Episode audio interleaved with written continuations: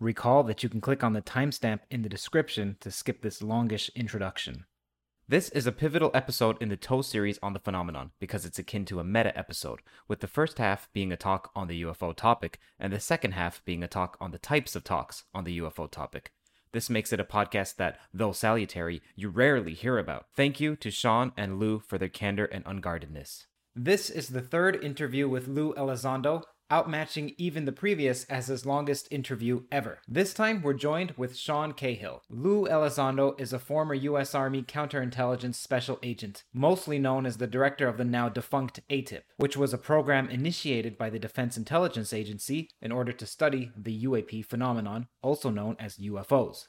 Chief Sean Cahill served in the United States Navy from nineteen ninety-five to two thousand fifteen, with missions spanning from anti-terrorism to anti-piracy to interrogations and investigations. He's a co-founder and strategic advisor at sky fort dot org, that is S K Y F O R T dot org, which is a think tank and tech incubator working on U A P studies. Click on the timestamp in the description if you'd like to skip this intro. My name is Kurt Jaimungal. I'm a Torontonian filmmaker with a background in mathematical physics, interested in explicating the variegated terrain of theories of everything from mainly a theoretical physics perspective, but as well as understanding the role consciousness has to fundamental reality. The plan is for this podcast sometime this year to lead somewhere, perhaps even earlier, starting with ideas in gauge theory, which begin in ideas in Lie group theory, and build up to the infinite categorical approaches to physics, like infinite categories and modal homotopy type theories as well, and even geometric algebra. The reason being that the physical theories of everything and the language to understand them and the unification attempts are more elegantly written and understood from those perspectives, at least to some people. Outside of the universities, there are no accessible texts on this, let alone media content, so hopefully the Toe podcast will serve as a stanchion supporting the quest for understanding the mathematical fundamental principles. If you enjoy witnessing and engaging with others in real time on the topics of consciousness, psychology, physics, and mathematics, then check out the description for a link to the Discord and subreddit. There's also a link to the Patreon, which is patreon.com slash Kurt Jaimungal, if you'd like to support this podcast, as support from the patrons and the sponsors are the only reasons that I can bring podcasts of this quality and depth, as this is now what I'm able to do full-time thanks to your support.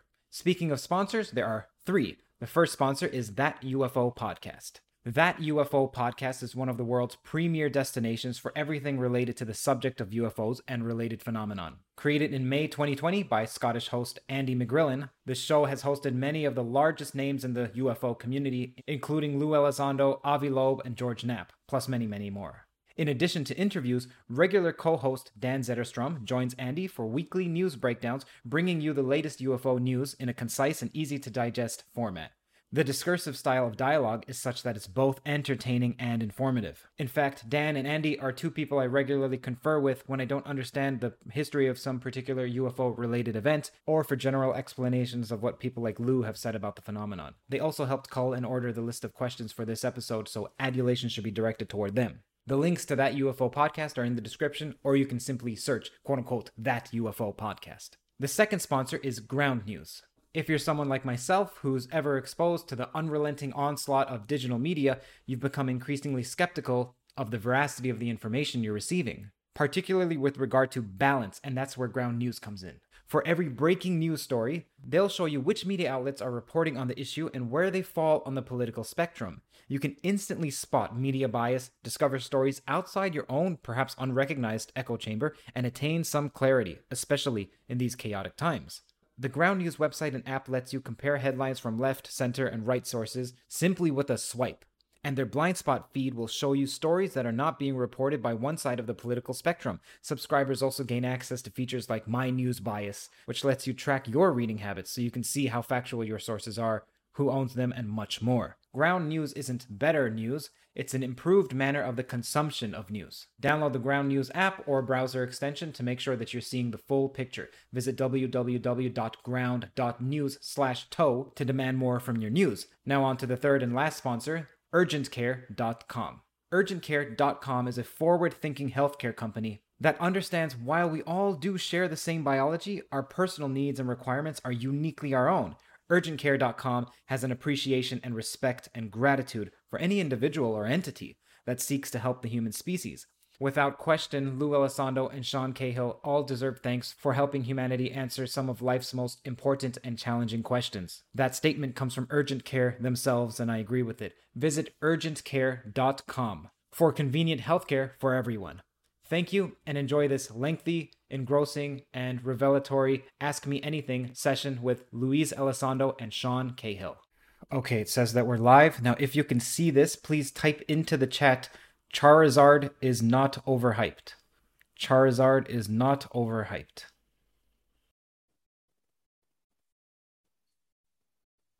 All right, there we go. Okay, thank you, Sean. Thank you, Lue. I appreciate it. And you know me, I like to be efficient and make a great use of our time and the audiences as well, so we'll get straight to the questions. This one is directed to both of you, and we'll start with Lue. Lue, while you were in the government... And then this, Sean, while you're in the government, have you ever come across the words Element one fifteen? Did you see it? Did you read it? Did you overhear someone allude to it? So first of all, Kurt, um, how you doing? You doing good? Good. Doing great, good. Man. Everybody out there in uh, in the uh, social media world, thank you very much for having having me uh, and spending today's afternoon with me. Um, don't, I mean, don't get me wrong. I don't mind kissing on the first date, Kurt, but uh, just wanted to first say thank you for having us on here, and to your audience for having us. Uh, two very quick, uh, today is a bit of a special day for me. My my daughter, uh, Taylor, is getting married. Uh, she's over in California, uh, getting married to uh, her fiance, Joe, and uh, he's over in Monterey right now at the Defense Language Institute, uh, learning a, a language uh, and serving our country. So a huge shout out, uh, if I may, to, to him. Thank you, for Joe, for your service to our nation. Uh, we are eternally grateful. And uh, Taylor and Joe, congratulations. Uh, congratulations. To, um, yep. Nope. Nope. Appreciate it. Uh, and Kurt, uh, you're looking mighty spiffy today. So um, just for you, man. Decided we'd, and Sean, we'd break the ice a little bit. Um, and Sean, thank you for for always your your friendship uh, and and you know being being with me. Um, it's it's profoundly appreciated. And then one last big thanks to all the folks out there um, who continue to to support uh, this effort moving forward. Um, there's a lot of folks in the U K that are trying to to do what we've done here uh, in the United States. So a big shout out to them. And finally, a, a big shout out to to all of you in the audience. Thank you so very much for being here with us. Um, it is truly an honor and privilege. Now, now that we've got that out of the way, Kurt, let's answer your question about Element one fifteen. Um, no, um, there is obviously a lot of discussion about it in the uh, Twitterverse and social media, but that was never uh, a part of the the, the A T I P portfolio. Uh, doesn't mean it wasn't part of portfolios beforehand, or, or perhaps you know some other efforts uh, that were parallel or tangential to A T I P. But while I was in A T I P, Element one fifteen wasn't ever really part of any type of discussion. Sean? I never, no, I never encountered anything like that. I wouldn't have, um, even if it were purportedly anything like what it's supposed to be. I've only heard about it in uh, the zeitgeist of ufology from the same sources. Do you all have any reason to believe that U A Ps and or what may be behind them may intervene at some point to prevent nuclear holocaust or some large iniquity, for example, with Russia? I personally don't have any evidence of that. We've uh, we have uh, a great deal of evidence that they didn't stop the testing of the first device, the use of it twice, and the subsequent testing by numerous nations on the earth during that period of time. So I don't see why they would intervene otherwise. I don't have any evidence to point towards uh, any kind of motive. I can't even identify uh, who's behind the craft. So getting to their motives would be a very hard, very much longer stretch. Yeah, I'll go, I'll go even, even a little more pointed than that. Um, look, they did nothing. They didn't interfere with Chernobyl. They didn't interfere with Fukushima. Uh, they didn't interfere with uh, the vaporization of, of five hundred thousand people uh, during World War Two, uh, Hiroshima, Nagasaki. They didn't interfere during the Cuban Missile Crisis. They didn't interfere uh, right now in the Ukraine. So So the question is, um, is there any evidence to substantiate that they're here to stop mankind from from uh, hurting ourselves? Well, they haven't stopped COVID. They haven't stopped uh, climate change. They haven't stopped World War Two, Korean War, or anything else. And they haven't stopped world hunger. So, um, you know, I, I, I it'd be nice if that was the case, but I haven't seen any evidence to suggest that. Um, what I have seen is evidence to suggest of some sort of I S R, intelligence, surveillance, and reconnaissance of our nuclear equities and technology. That we have seen. We've been able to substantiate that and the ability to interfere with it.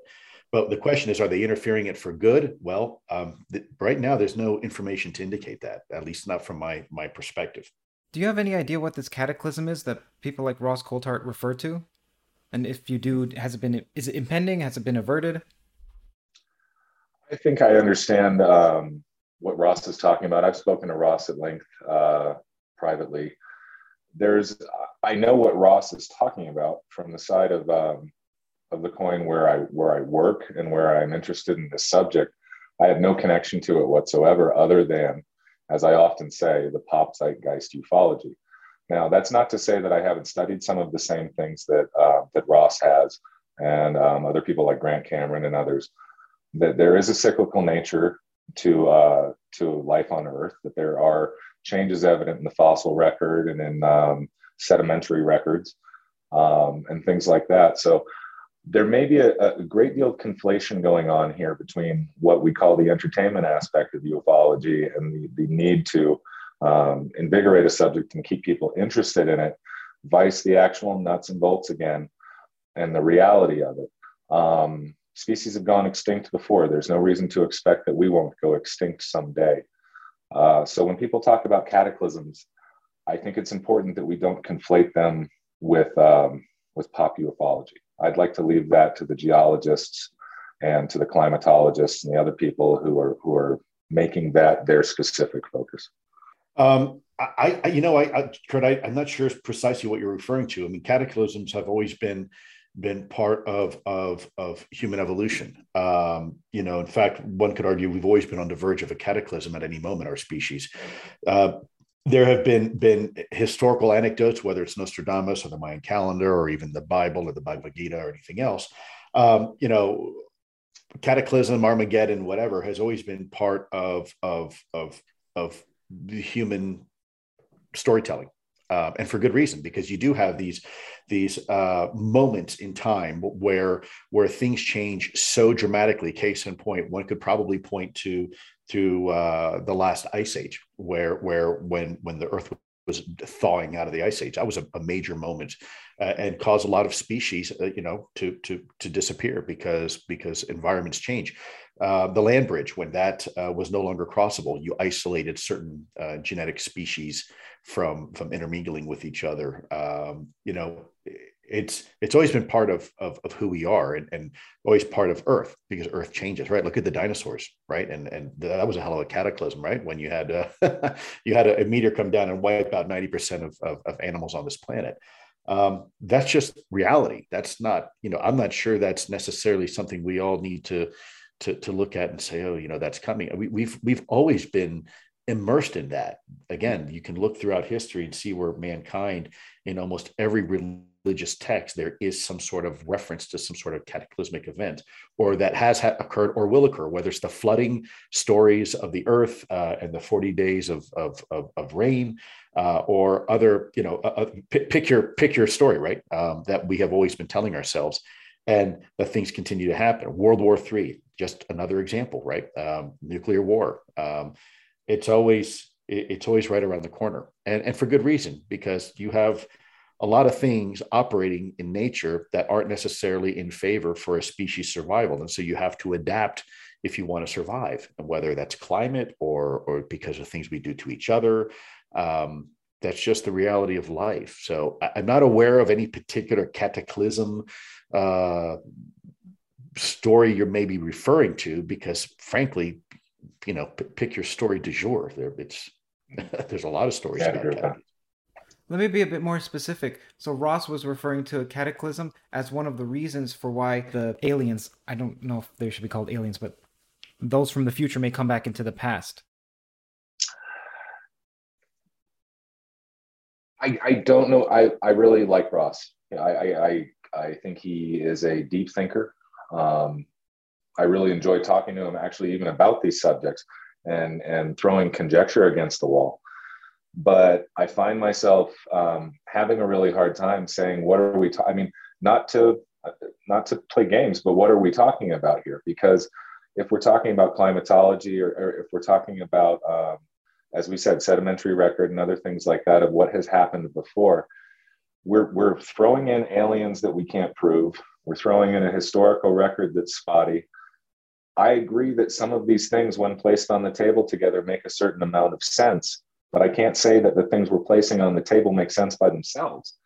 And so there's a great deal of conflation going on. And I don't want to say that anyone's using their imagination too much, but I, I, I think that it would just be my opinion about a lot of fiction and conjecture that I've taken in over the years, which doesn't really apply um, in any way, shape, or form to the work I'm doing right now. So it's it's imaginative, and I, I think it's interesting, but um, again, I can't, I couldn't get there as an investigator um, because I'm I'm making I'm, to an extent making up one of the um, one of the suspects, and I'm I'm assuming a story of one of the complainants to arrive to say that a crime has occurred.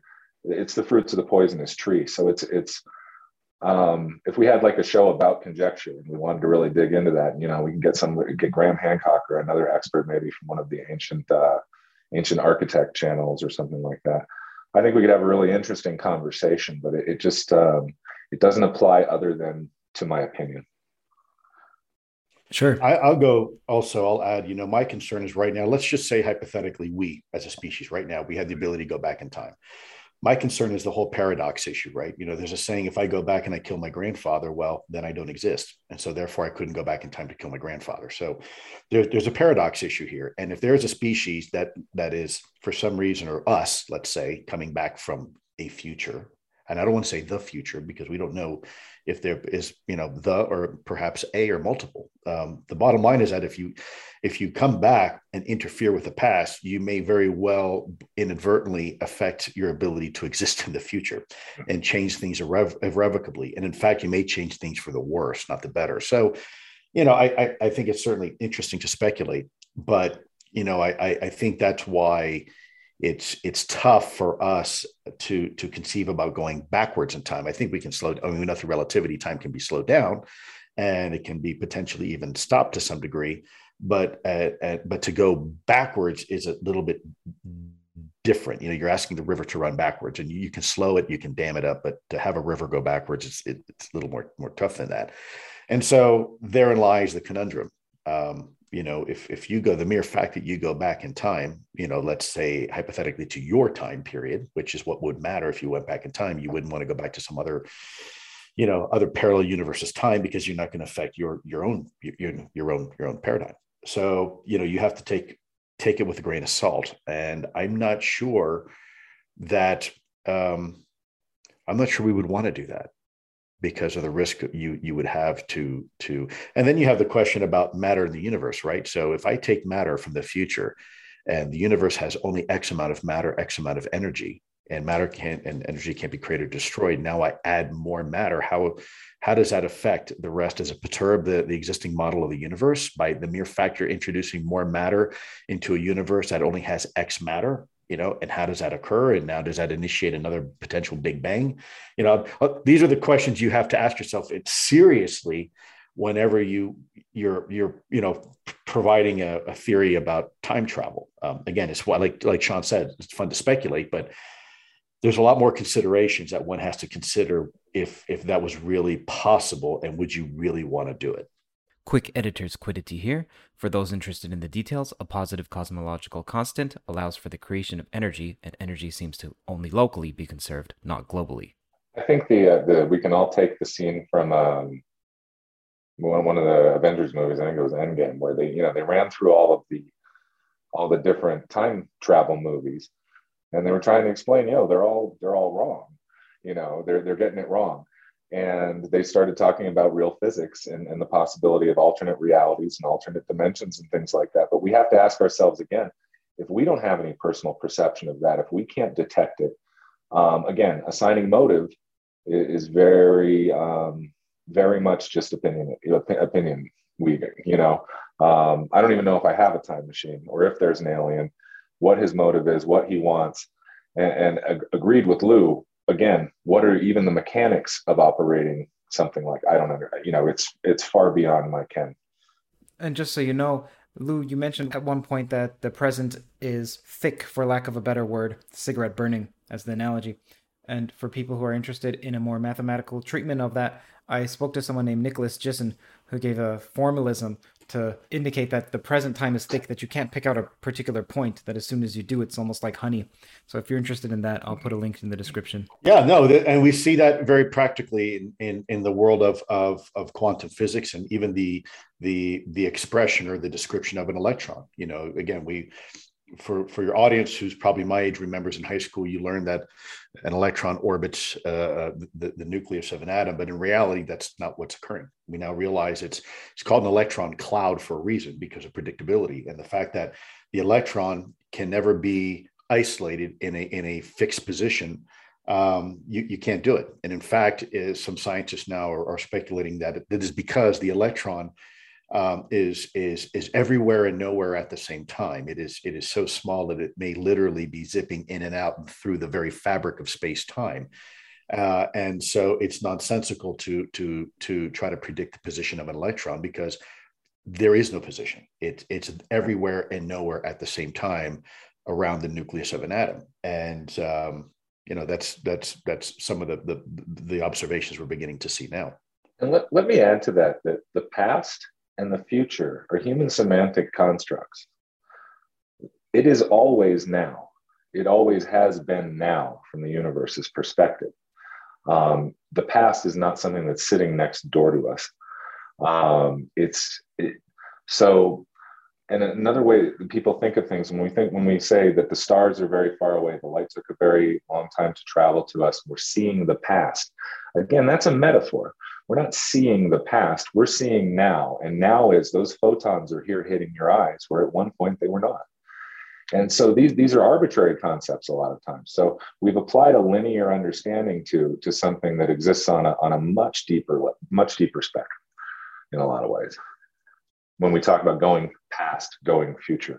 And I think a lot of what Lue's talking about is that reality is anchored in now, and in the present, and in the, the entropic state that we exist in at this moment. And so there, there's so many variables to that, and we've jumped, we're jumping to motive. You know, I, I think that's, that's something we just have to keep in mind. Yeah. I'll go even a step further, Kurt, too, with that, kind of piggybacking off of what, what Sean said. You know, the whole notion of, of here and now is, is almost nonsensical. Um, it's, it's, Let me give an example. I ask you, Kurt, where, where are you? Where are you right now? Let's do a little quick exercise uh, for you and your audience. Where are you right now, Kurt? Let's say Toronto, Canada. Okay, where's Toronto? Where, where, where's Toronto? I don't know how to answer that. Okay, well, where, where's where's where's Canada? Where's North? I think where's, I see where you're getting Earth? It. Yeah, right. Right, and where's where's our solar system? Where's our Milky Way? There is no here here. Okay, we we we invent here because we have to live in an environment where we are used to boundaries and borders in order for us for things to make sense. But in reality, in the big scale of things, in the scale of the universe, the notion of here and now is really nonsensical, because it depends on where I am relative to everything else. Here and now like only to, exists. Go ahead, Sean. Sorry. It's like trying to pick out a specific electron from the electron cloud. It's it's. Um, Yeah, it, it's it's everything is moving so dynamically at all times that that a, a location is is not a concept even. It's only a loca- It's only a location in a in a certain regional area, and you have to have some kind of substrate to measure that against. And we live in a universe that lacks a substrate. There's no grid, snap to grid that we can say we've you know we we're now fourteen parsecs northeast to you know. local globular cluster north. What is the, what's that mean? You know, how would you navigate to that? Um, that that's something that, that really that really digs into my head. How would we navigate to a point in the past? You have to figure out its location in space-time. We haven't found space-time yet to be a thing to measure in that way. And so, in fact, you know, if you look at in the in the, the theory of of of of inflation of the universe during the Big Bang, early parts of the Big Bang, and even now as the expansion of the universe continues to get bigger and faster, you know, scientists are now now stating that space itself is space-time itself is is being created, and that's how you have this this expansion of the universe occurring faster and faster and faster. Uh, and that's, you know, when you when you when you look at that, case in point, let me let me see if I can if I can bring this to, to a little bit easier to understand. Um, the the universe has been estimated to be almost, not quite, fourteen billion years old, right? And yet, when you ask the scientists how big is our visible universe from end to end, they say it's about ninety-four billion light years across. Well, how can that be? Because that means the universe has to be expanding big, faster than the speed of light. Well, not necessarily. What's happening in, in theory is that actual space-time itself is expanding as well. Um, think of uh, probably the best way to explain it would be, imagine um, water seeping up from the bottom of the bathtub and filling up the bathtub. Um, it's filling up from all sorts of little pores. Water's coming out everywhere, not just out of the spigot, but everywhere. It's starting to fill up the tub. Um, if that is the case, then, then again, the notion back to where we are in the universe is always changing. In fact, when, when you say to yourself, and it's a little bit scary to do, but you say, I'll be here tomorrow. No, you won't. You will never be here again. And you, you, you can't, it's impossible, because the, the, the entire universe isn't static. It's moving. And the only way to know where you are is only relative to other people and where they are. And by the way, they're just as lost as we are. So, and I don't mean that just figuratively, I mean that physically, you know, we, we are all kind of, kind of scattered through the winds together. And the only way we can kind of relate to each other is, oh, you're, you're, you're kind of close to me. So I guess relative, you know, you're, you're six foot and I'm five foot, you know, nine, and, and, and we gauge things relative to each other, but we really have no idea where we really are, or even when we are. And that's, you know, something to, to ponder perhaps. We invented time so we know when to meet for lunch tomorrow, but in reality, we just observe entropy. It's, it's, there's a lot of stuff. Yeah, please. That's okay. I just like to bring things down to a mathematical level for some of the people who are more interested. So the relational view that Lue outlined, you can read more about it in A Relational View of Quantum Mechanics by Carlo Rovelli. And then this arbitrariness of setting one's location, when Lue was asking me where's Toronto and it's in Canada and then where's Earth and so on, that is called general covariance. And that's where the principle of, well, that's where general relativity comes out from. So if you want to learn more, for those who are interested in mathematical details, that's what you can look up. Okay, now I'm curious about the reason for secrecy behind this whole U A P phenomenon. And I'm curious, do you believe that it's profit-driven primarily, or that it's so profit-driven by the private sector, or profit-driven by the governmental sector, or that it's altruistically motivated, like Tom DeLonge may espouse or Tom DeLonge believes? Are we talking, what can we, can you identify what exactly are we asking about? What is the... There's much that is covered up about the, the reason for phenomenon. Secrecy. You're you're yes. asking about what what is you're asking my opinion on on the, the motivation reason, the, behind it. It's my opinion, just by looking at the simple record that we that we can that we can distill that that made front page news, that did get reported, that wasn't completely redacted.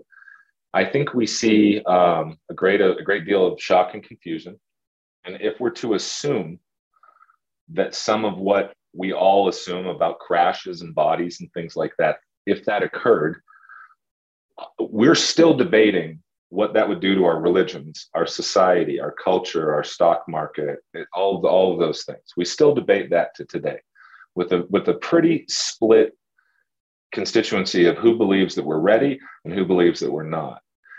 And I think we can see a natural progression of not understanding something, wanting to understand it before they made it public, but then human nature probably, I can imagine, took over.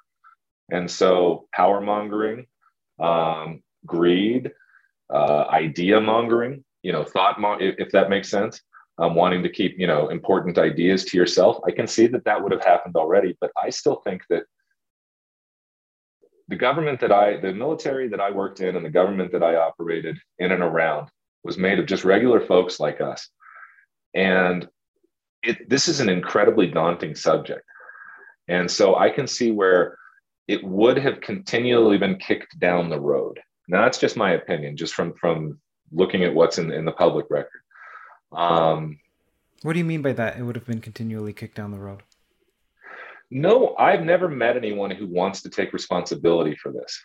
And it's one of the things that made Lue very interesting a few years ago when he appeared, was that he was he had the courage to do it, and he wasn't doing it in the same way everybody else did it, and he wasn't asking for your money, and he you know he wasn't on the same nonsensical, you know the T V shows. I shouldn't say they're nonsensical television shows, but things that are where you sandwich important information in between fiction.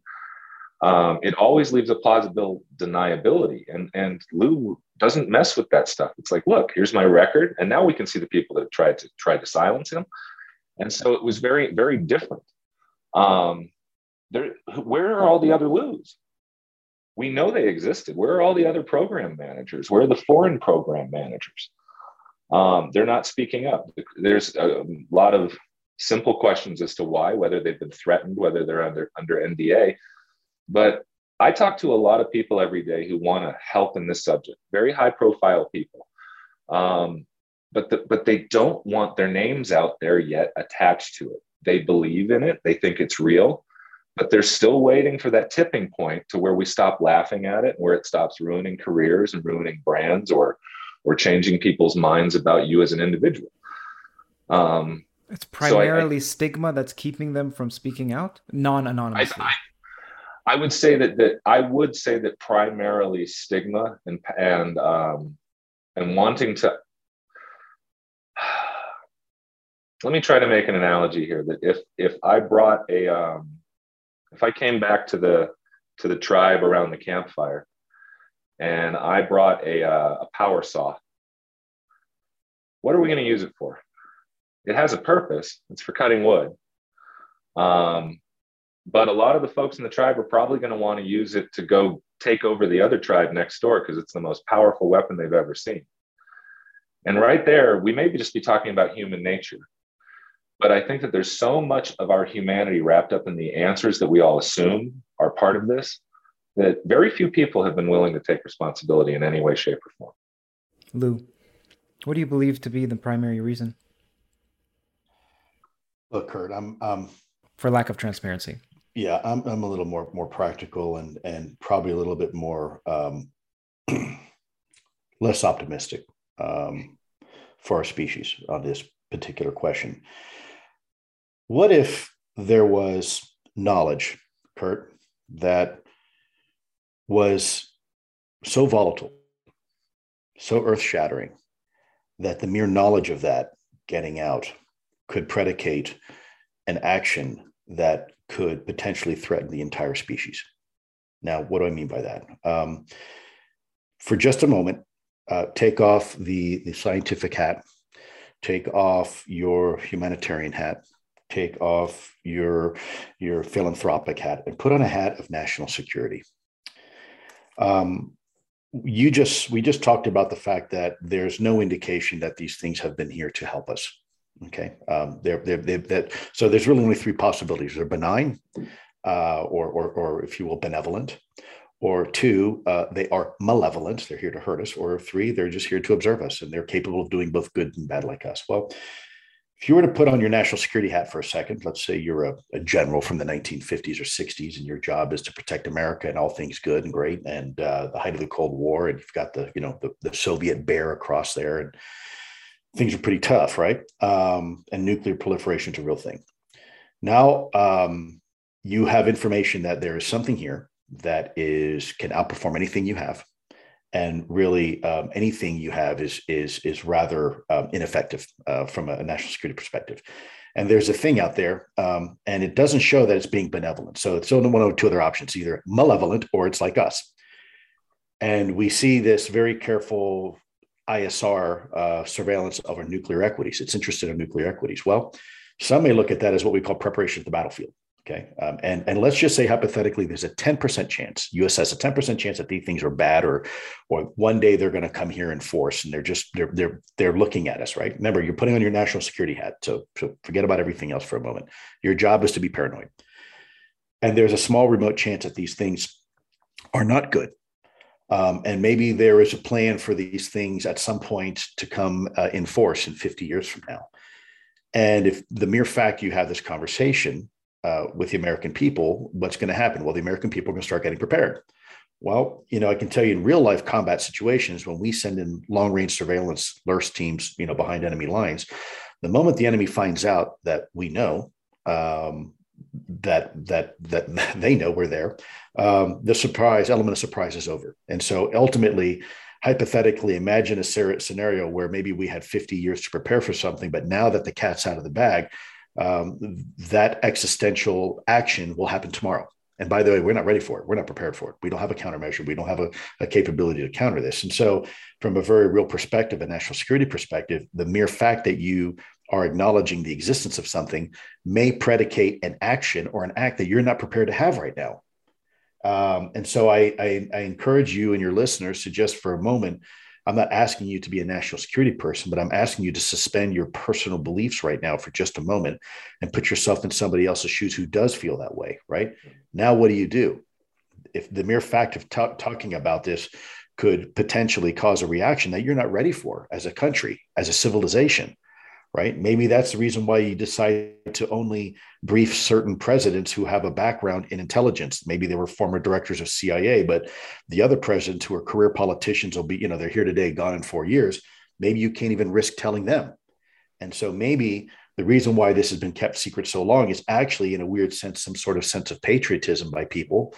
Um, and, and, you know, maybe, maybe that's how they justify it. Um, and I'll leave that at that as a, as a, you know, just a, as a counterpoint of forcing people to think maybe a little bit non-traditionally. Now, do I think if that happened to ever be the case, that's, that's, that's, that's a, a good explanation? No, I, I still think that we have to be honest with the American people. You know, it's like going to, I've said this before, it's like going to the doctor.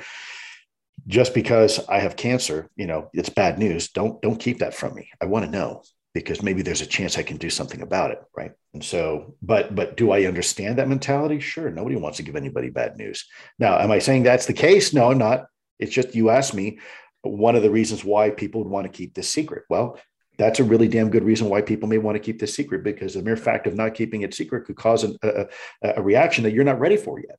There's nothing you can do. You don't have a countermeasure. So again, from a national security perspective, you know, that that makes sense. Again, I don't agree with it, but you know, that that's understandable. What should I do then as someone who...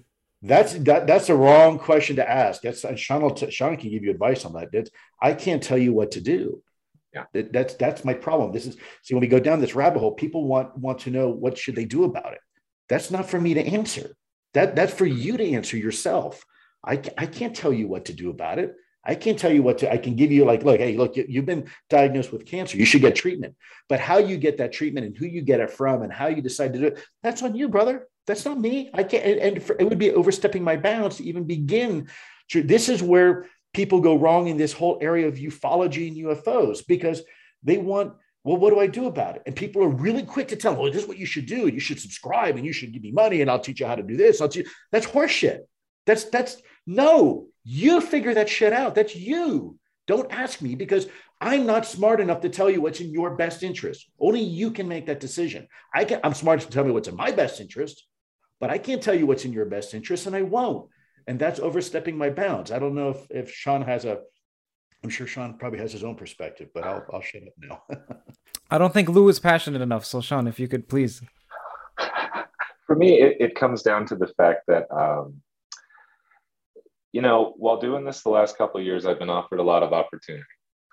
Opportunity that might have been fun, but it would have tainted everything that I thought was important about this. And it would have confused people, and it would have placed me into a bucket of saying, ah, he's just trying to make money. He's just trying to do this, that, and the other.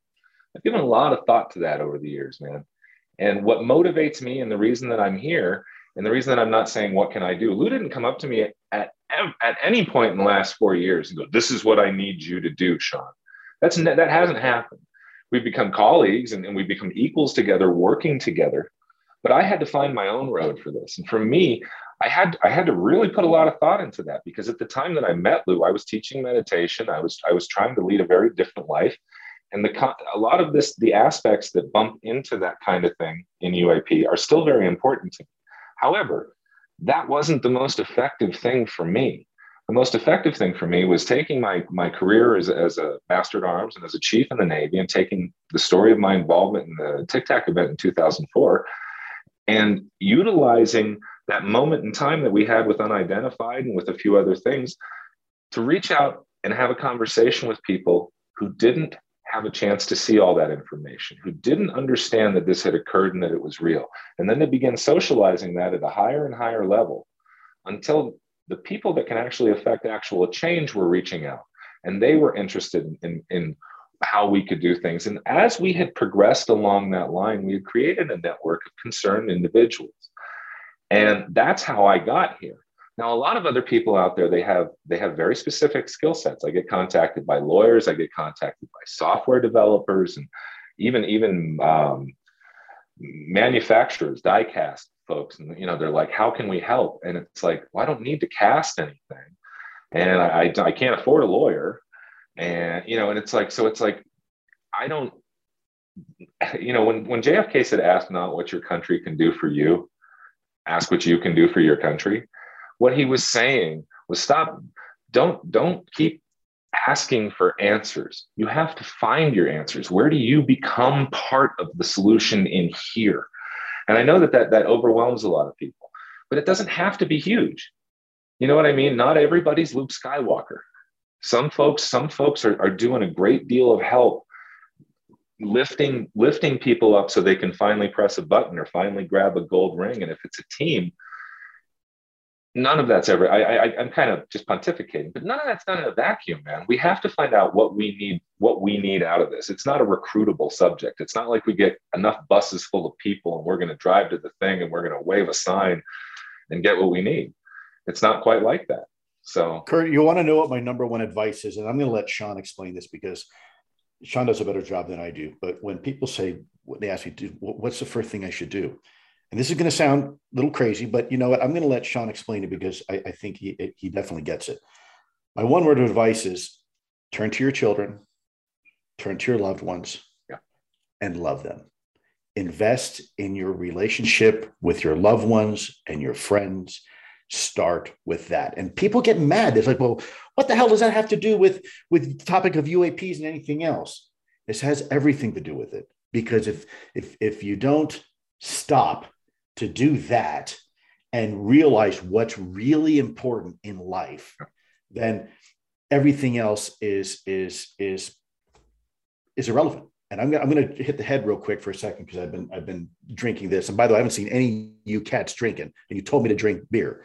So yeah, okay, well, Kurt, where, man, you you, took, you told me I had to drink beer, so now I got to go to the bathroom a lot. So you can't blame me. But I'm over to to Sean because that's my one word of advice. Turn around and, and, and tell your loved ones that you love them. Remind them that you love them. Mm-hmm.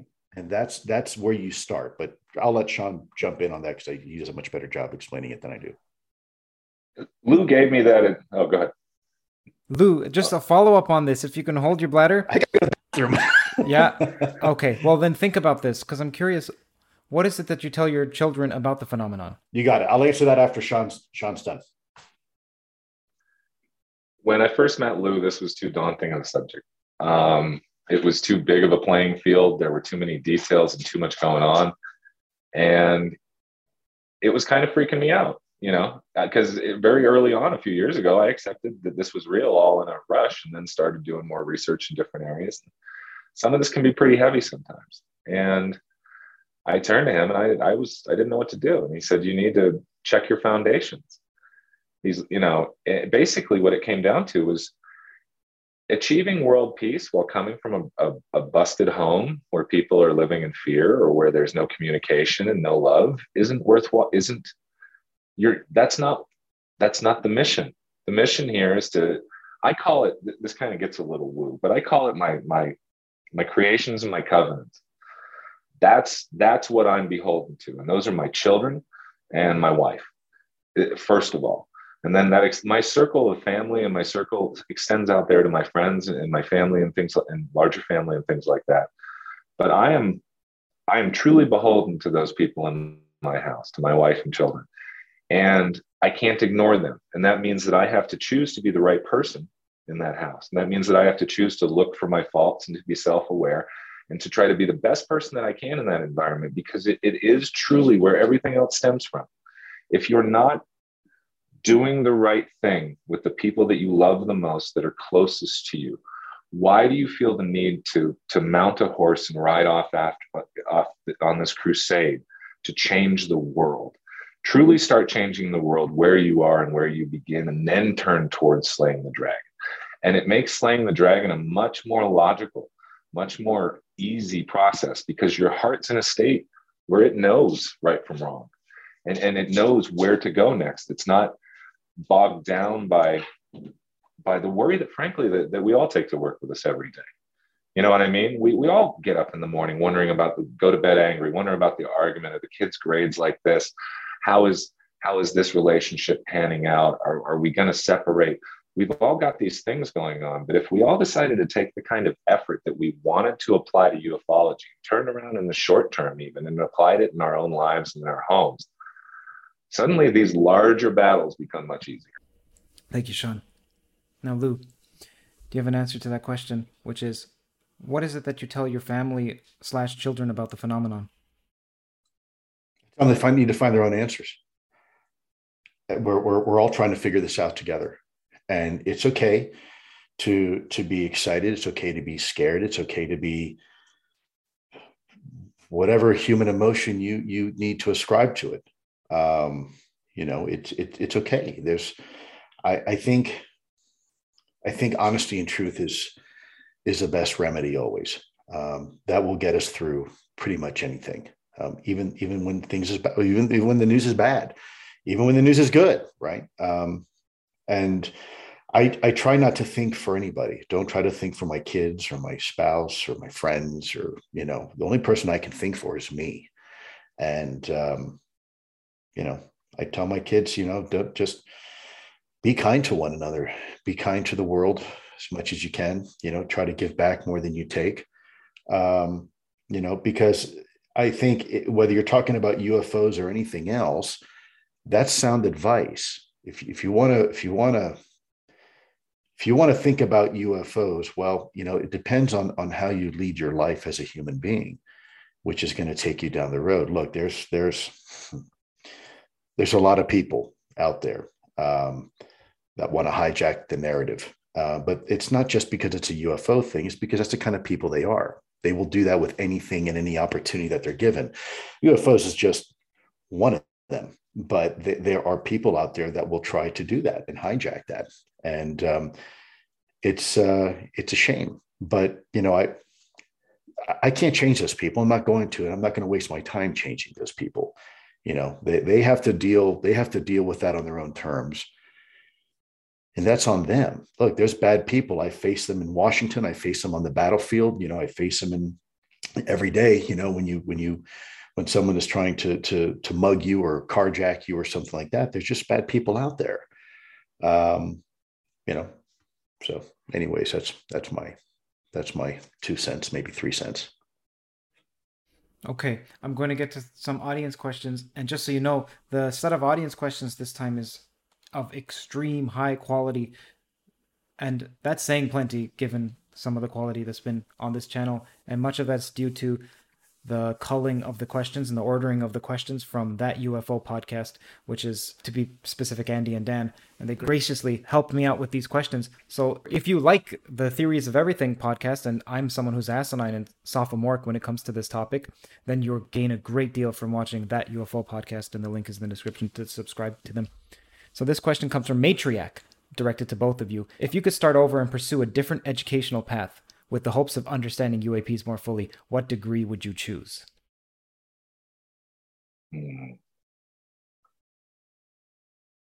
Sean, you want to tackle that one? Yeah. Um, I don't know if the curriculum exists. Uh, it's a tough question. There's not one for me that fits it. I'm a generalist. Um, I'm a, I'm a student of the human condition. Sorry to interrupt, Sean. I'll give you an example. Earlier, about a few months ago when I was speaking with you, Lue, and you gave me the question, Kurt, what if you wanted some thing to survive generations and generations and millions of years? And I said, well, perhaps nanotechnology or metamaterials, and launch it into space. So that's materials engineering. And you said, well, perhaps you should think about D N A. Okay, so that's biology. So those would be two different fields to go in if one was thinking about the preservation of some object can, for some length of time. Can I jump in on that, Kurt? Oh, please. Yeah. I, I would. Uh, I would probably start with philosophy. And why is that? Because philosophy is one of the few areas that teaches you how to think and not what to think, right? It's in the topic of U A Ps, it's not a matter of what, it's how. You know, how do we process the data? How, how, how does this apply to our species, where we're going, where we're from, et cetera? Um, there's very few academic pursuits that teach somebody how to think. Most people, and, and I can tell you this from personal experience with my children, most schools teach kids what to think. And that's a problem because we've forgotten what, what, what real teaching is about. You know, I can instruct somebody on how to do something, but real teaching, real teaching is, is something different. Um, you know, a lot of the, the, the Eastern philosophies understood that, you know, it's, it's, it's not teaching somebody the, the, the specifics, it's teaching somebody how to, how to find the data themselves. Um, and I think I would probably start with that, maybe do some reading Um, on people who who who look at things maybe a little bit differently, right? And aren't prescribing you what to think, but more importantly, again, how to think. I was going to joke philosopher ninja, but um, because because frankly, I, I completely agree with Lue. I don't want to I don't want to hit a, a buzzword by saying consciousness, because a lot of people, that's another conflated term. Um, But philosophy with an eye towards protecting the human race, I think, is something that that that I that's what I would want. I would want someone who's looking out for all of the people, who can think deeply and who can who can arrive at, at different solutions. Because we have this is a different paradigm. This is not in the rule books. This is, if anything has been other in our experience, it's U A P.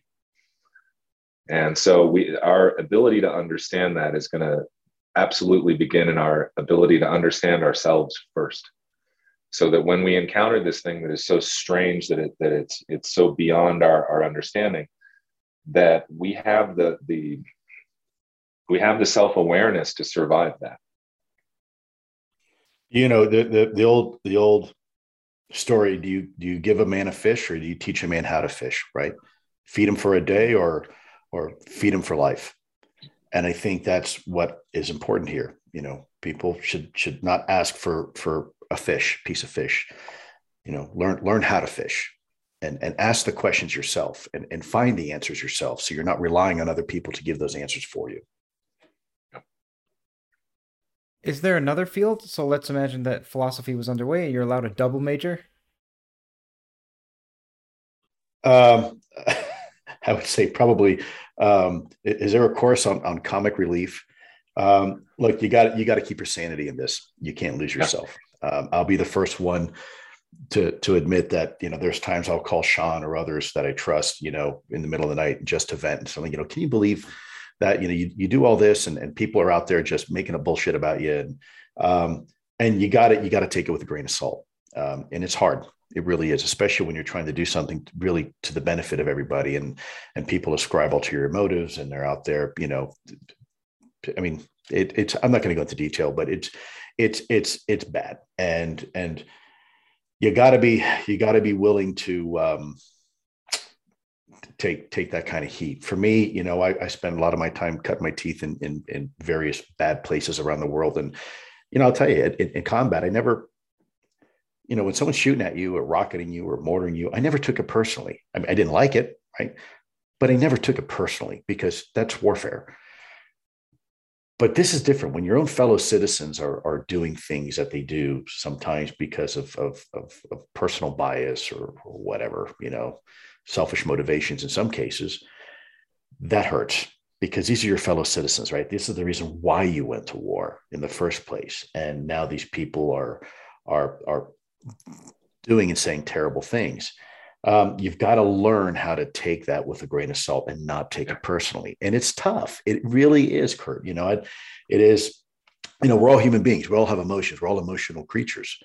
And I think it's, it's, my advice would be, look, you know, go see a comedy, you know, learn, learn, learn, learn a course in, in, uh, in, uh, you know, comic relief, because you gotta, you gotta keep yourself sane. Otherwise you will, you will, you will, you will burn out um, far, far too early. Sean? Um, I, part of me wants to say game theory. Honestly, I, you know, I want to take your question seriously. I think philosophy, game theory, um, an understanding of the martial sciences, and an ability to think with self-awareness, to be a self-aware human being, to be a fully realized human being who has done their shadow work, for lack of a better word, you know, in a Jungian sense, who's, who's climbed through their hero's journey, uh, who knows what those things mean because they are learned enough to, to try to understand what this life is, and to try to find out what the, um, the archetypal similarities between humans are that we can use to find commonality and validity. And someone that seeks to truly understand what this is, because it's it, this is very multi-layered. It's not as simple as just a Volkswagen in a field with a dead body. If it was, I think we'd already be there. Okay, this next question comes from Jesse Mischel of American Alchemy, and the link to his YouTube channel is in the description, and it's directed toward you, Lue. How is your background in parapsychology dovetail with the phenomenon? Wow, so um, great question uh, from Jesse. I, uh, my, my background uh, in formal education was microbiology, immunology, and parasitology, not parapsychology. But as a lot of people know, I did, I did spend some time uh, in my career working alongside people like Hal Putoff and whatnot, and Kit Green, and folks that have been um, exposed to that side of the U S government regarding um, paranormal, I guess we can call it. Let me let me state this first and foremost. Um, let's not forget, everything in science is paranormal until it becomes normal. Okay, this this very phone here, one hundred years ago, certainly paranormal. Um, if I say the word parachute, um, people think of a, a life-saving device that deploys and helps you hit the ground more with a, a whump instead of a thump. Uh, if I say the word paramedic, you think of a, a first responder, someone there who's giving you an I V and, and maybe saving your life, right? Um, They're all based on the Latin word para, you know, beside or above, and, and then whatever the, the word is. Well, you say paranormal, it just means beyond normal.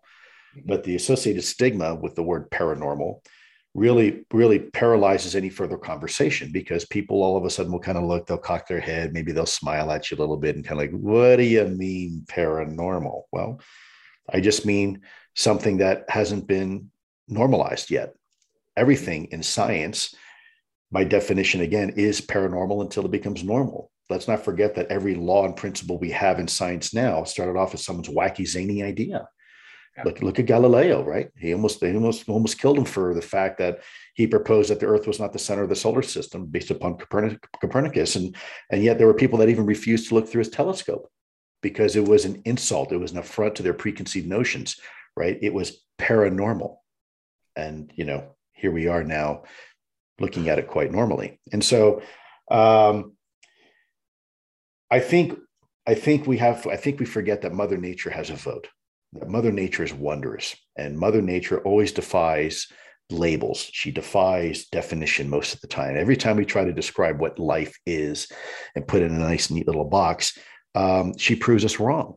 She proves that she is paranormal. Let me give you an example, Kurt. When I was a kid, I learned that all life was basically um, it was it was based upon upon photosynthesis, right?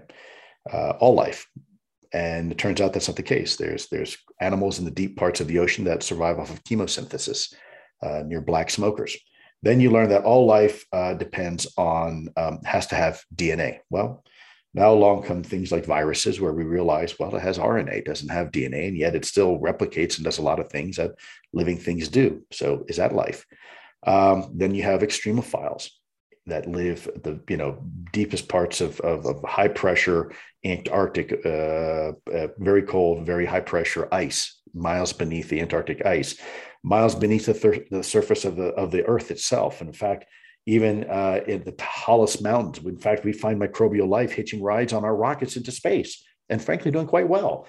Um, so what does that mean? What does that mean? Well, it means that maybe maybe most of the universe is paranormal.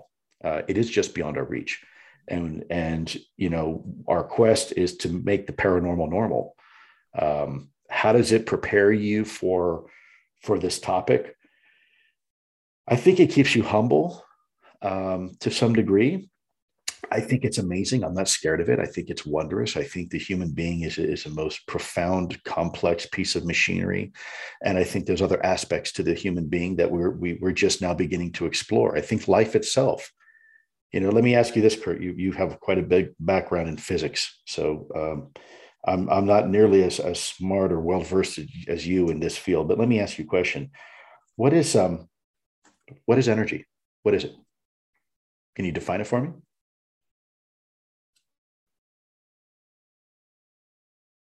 How about, let's do an easier one. How about matter? What's what's what's matter? What what what is matter? Technically, is matter is what is a part of a matter field, and there's a technical definition for matter that's based on observations. Okay. This question of what is, then you can ask, well, what is the number five, and then what is anything? Anytime one gives an answer, then it's like a child asking why behind that question, and that's valid. Correct. Well, my point being is that that that we have these principles in science, such as gravity, such as matter, such as energy. We've described, we even have mathematics to describe how they behave, and yet we still don't know what it actually is. What what is it? What what is it? Yeah. Here's a question for you, Lue, about that. It's, it's something I've been thinking about. What answer could someone give that would be satisfactory? Like, what could an answer be that would make someone say, oh, okay, now I understand what it is? Well, we may be asking the, the, the wrong question. We may, what it is may be nonsensical, because maybe maybe the question is, why is it? It may not be a what, it might be a why, it might be a where, it might be a when, believe it or not. It may not be a what. Right? Let me throw um, in that folks should should be, sorry, this is going to make me sound really old, but folks should use their dictionary more, because we have so many words in this field specifically that have assumed meanings due to the way they've been used in the past and associated, that color people's judgment on things. For example, if I said to you, uh, the occult, that paints something in all of our heads. But at the moment, my right hand is occult.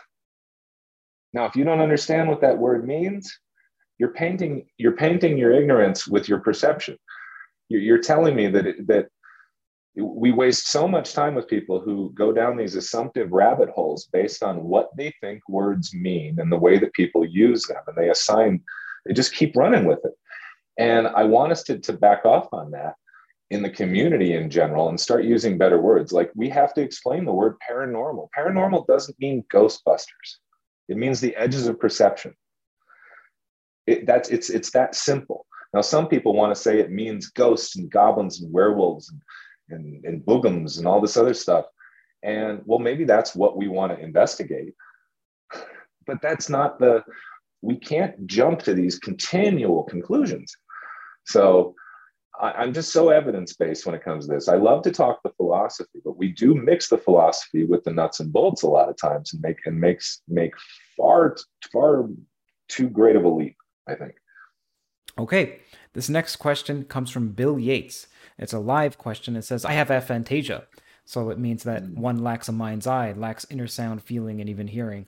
How does Lue, and you, Sean, as well, think the phenomenon would interact with someone such as himself, such as Bill Yates? I would say perhaps even more intimately. We don't know, because people who suffer from that also sometimes have other abilities that we don't really have, because they have a heightened, heightened sense in other areas. Um, we know that there are people, for example, who are blind and they can echolocate. They can actually use sound to, to have in their mind's eye an understanding of the environment around them. Now, that seems kind of crazy for us, and yet we see it in nature all the time, whether it's dolphins or bats or anything else. Um, you know, there are people who, who are certainly um, suffer from, for example, um, autism, extreme forms of, forms of autism, and yet they have photographic memory. They can do incredible, extreme mathematical computations in their head. They can, they're, they're, they're piano uh, virtuosos, right? And have never, never had any formal training in it. How is that possible? Well, it's possible because the, the human brain um, is, first of all, it's, it's wonderfully equipped and it's an incredible organ, but it's, it's, it's, it's still very little understood about the human brain. And, um, you know, some, sometimes there's an old, uh, I'll answer your question maybe a little bit more succinctly. Um, there was a uh, a young student uh, who was trying to learn from the master, and the master says, do you do you now see? And the young student says, no, master, I've been looking for months and months and months uh, at the sunset you've been telling me to look at uh, near the mountain, over the mountain, and and I and I I still don't see. And the master says to the student, hear that sound? That's the sweet sound of success with Shopify. Shopify is the all-encompassing commerce platform that's with you from the first flicker of an idea to the moment you realize you're running a global enterprise. Whether it's handcrafted jewelry or high-tech gadgets, Shopify supports you at every point of sale, both online and in person. They streamline the process with the internet's best converting checkout, making it thirty-six percent more effective than other leading platforms. There's also something called Shopify Magic, your A I-powered assistant that's like an all-star team member working tirelessly behind the scenes. What I find fascinating about Shopify is how it scales with your ambition. No matter how big you want to grow, Shopify gives you everything you need to take control and take your business to the next level. Join the ranks of businesses in one hundred seventy-five countries that have made Shopify the backbone of their commerce. Shopify, by the way, powers ten percent of all e-commerce in the United States, including huge names like Allbirds, Rothy's, and Brooklinen. If you ever need help, their award-winning support is like having a mentor that's just a click away. Now, are you ready to start your own success story? Sign up for a one dollar per month trial period at shopify.com slash theories, all lowercase. Go to shopify.com slash theories now to grow your business no matter what stage you're in. Shopify.com slash theories. Razor blades are like diving boards. The longer the board, the more the wobble, the more the wobble, the more nicks, cuts, scrapes. A bad shave isn't a blade problem, it's an extension problem. Henson is a family-owned aerospace parts manufacturer that's made parts for the International Space Station and the Mars rover. Now they're bringing that precision engineering to your shaving experience. By using aerospace-grade C N C machines, Henson makes razors that extend less than the thickness of a human hair. The razor also has built-in channels that evacuates hair and cream, which make clogging virtually impossible. Henson Shaving wants to produce the best razors, not the best razor business, so that means no plastics, no subscriptions, no proprietary blades, and no planned obsolescence. It's also extremely affordable. The Henson razor works with the standard dual-edge blades that give you that old-school shave with the benefits of this new-school tech. It's time to say no to subscriptions and yes to a razor that'll last you a lifetime. Visit hensonshaving.com slash everything. If you use that code, you'll get two years worth of blades for free. Just make sure to add them to the cart. Plus one hundred free blades when you head to H-E-N-S-O-N-S-H-A-V-I-N-G dot com slash everything and use the code everything. In order to see, sometimes you have to close your eyes. And, uh, you know, there you go, right? Sometimes, sometimes you can actually see more clearly by closing your eyes than you can see with your eyes open. In other words, we have preconceptions that could be removed, and then that would give us a greater understanding or insight? Yeah, I mean, sometimes our, you know, sometimes our senses fool us. Look at an optical illusion, right? An optical illusion is just that, where our eyes are telling us one thing, but reality is something different, right? And in this case, our, our senses are failing us. Not all senses are necessarily beneficial, and they can be fooled. They can be spoofed, right? Human vision is just another sensor collection system, like hearing and touching and tasting and whatnot. Um, and, and we know they can be spoofed. Our feelings can be spoofed, right? You can be betrayed by, by someone. Our sight can be spoofed. You have optical illusions. Our hearing can be spoofed. Uh, you know, we're not perfect systems. We, we, we, we, they can be flawed. And sometimes filtering out certain inputs, certain data can actually be beneficial, perhaps. Sorry, Sean, I kept interrupting you. Oh, no, man, that's okay. Um, Interestingly enough, without an official diagnosis, I believe I suffer from aphantasia as well. Um, I don't possess a very uh, vibrant inner mind's eye, um, except upon waking from dreams or, uh, frankly, uh, very vivid trance states um, where I've taken myself down through meditation to a, a different place. Um, for me, that was finding out that the word aphantasia existed. To me was very important to understanding myself and my mind's eye and, and what my personal inter, inner experience is.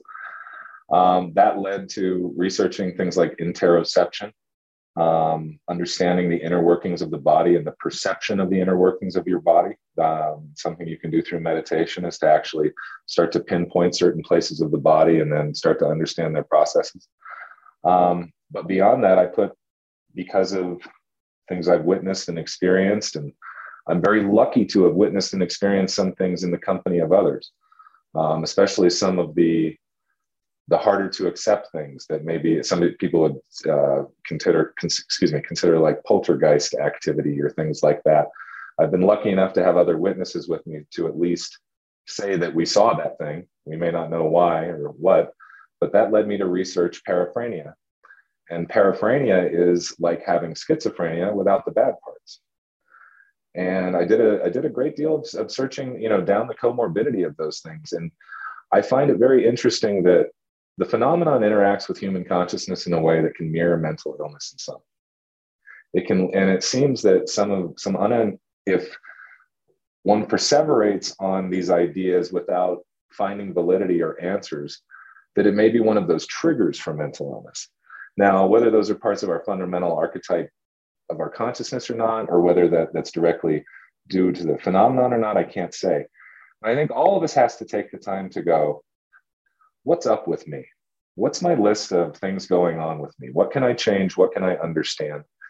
And, and how can I be the most effective human being while observing my own life?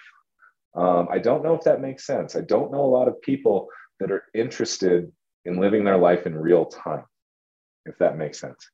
A lot of folks are looking to jump from one dopamine fix to another, fear avoidance, risk avoidance, and pleasure seeking.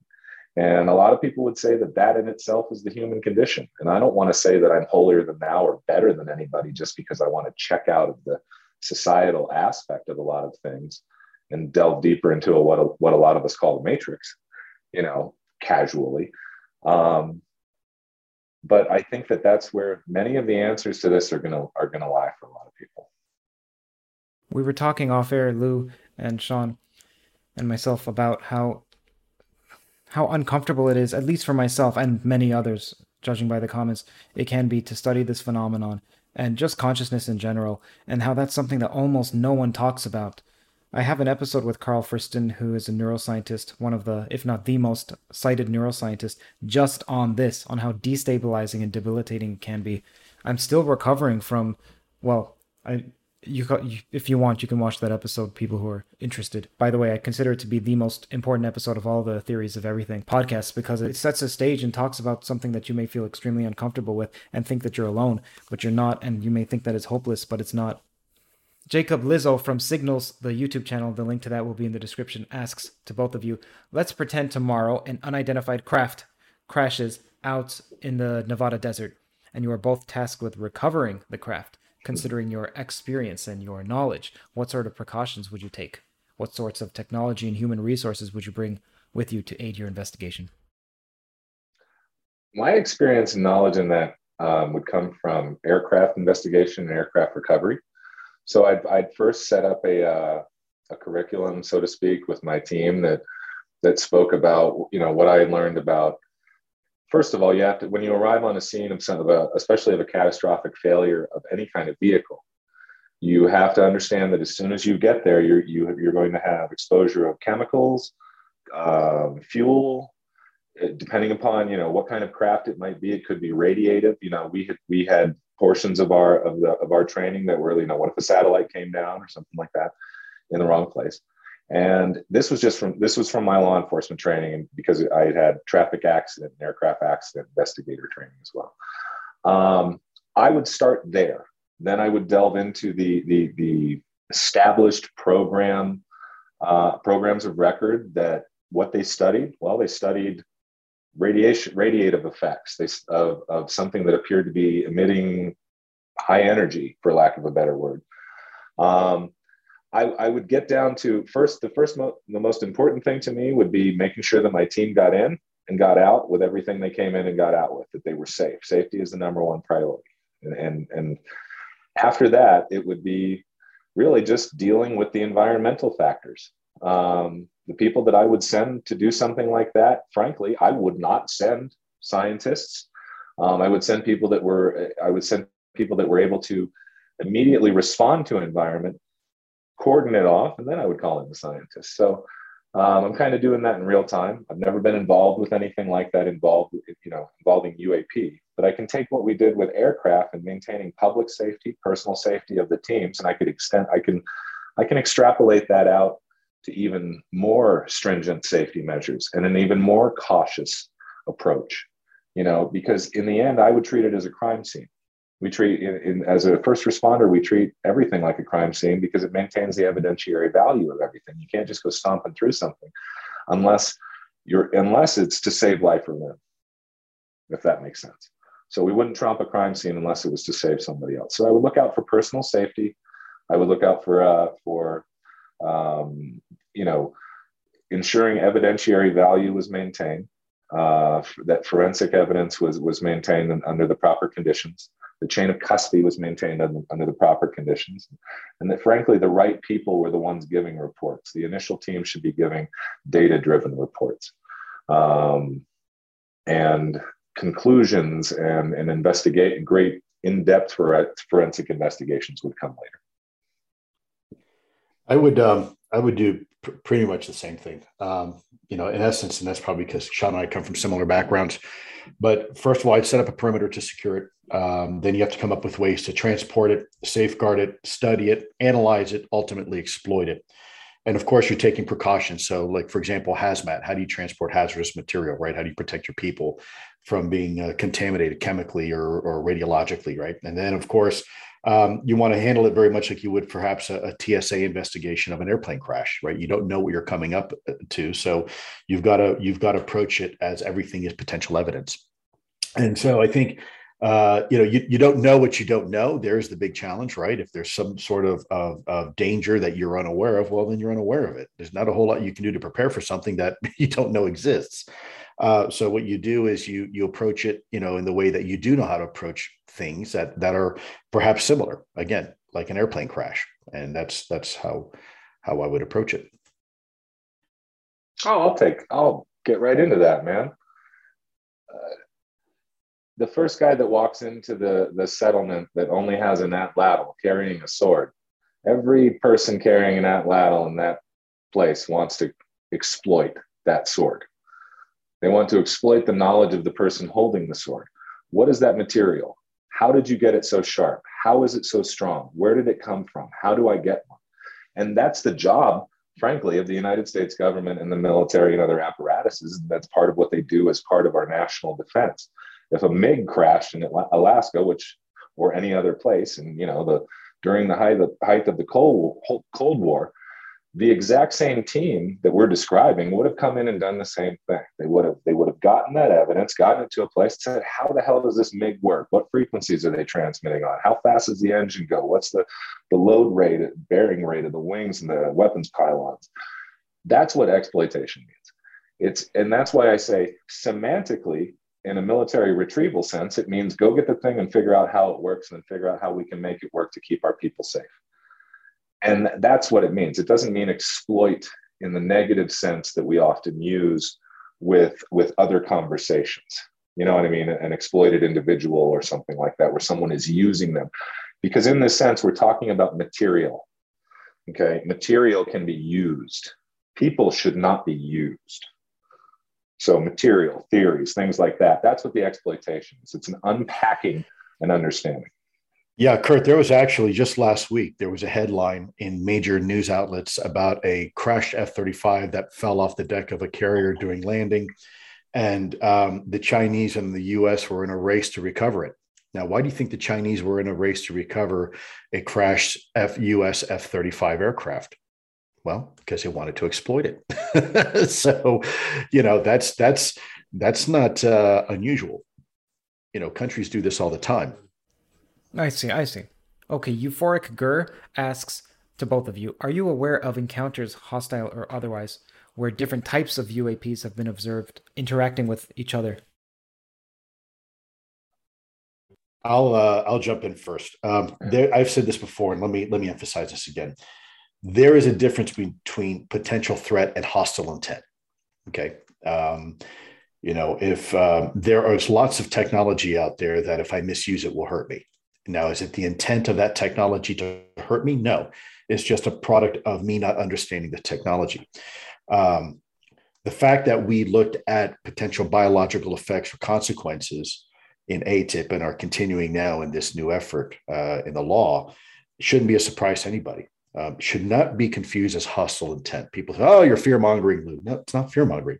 You know, if I put my hand in a car door and I slam the car door, my hand's going to hurt, okay? There's there's a threat I'm going to break some bones in my hands and, and, and do damage.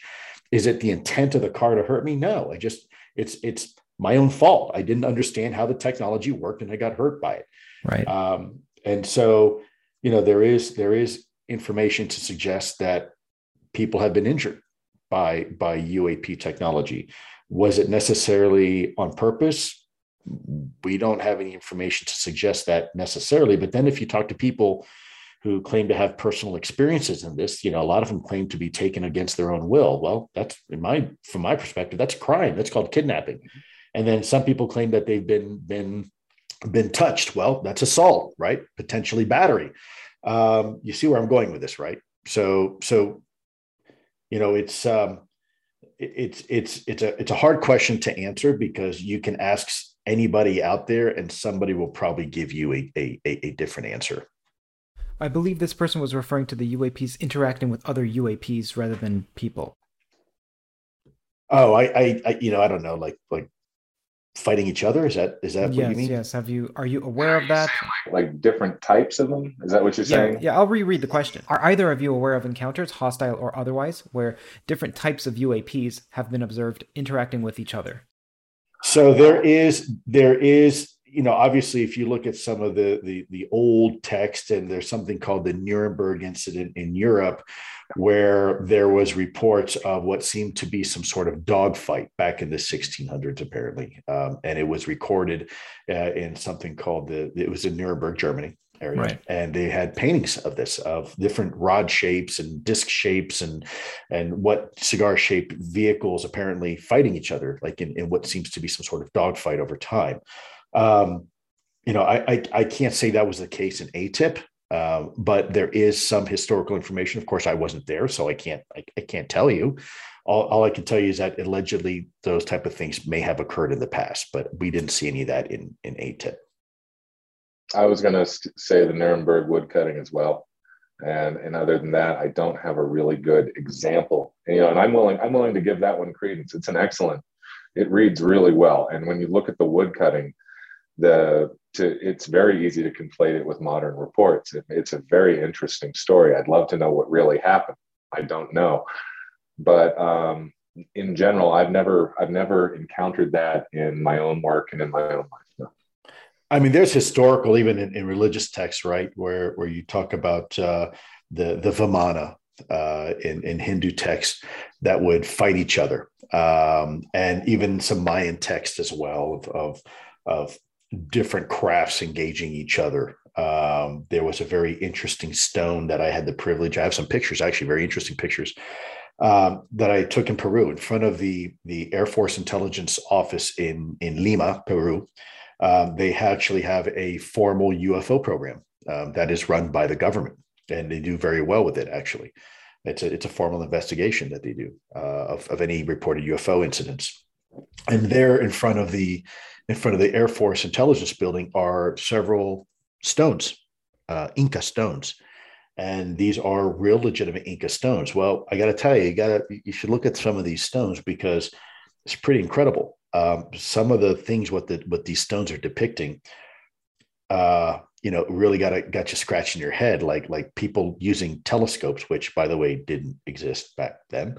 And flying vehicles that have fire beneath them and what appears to be a tail gunner and, and the stars and the moon. And I mean, someone obviously had a pretty good understanding of, uh, of, of, you know, the earth being round as celestial bodies um, a long time ago to, to make these stones. And it's, it's very interesting. Now, is that, is that proof positive or evidence of anything? No, you know, it could just be someone's wild imagination.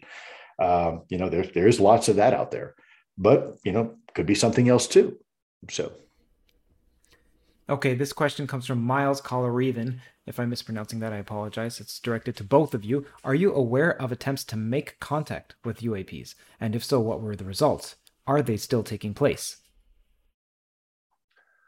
I'm Sean, not aware of it. I'm not aware of any official um, uh, programs like that or efforts like that.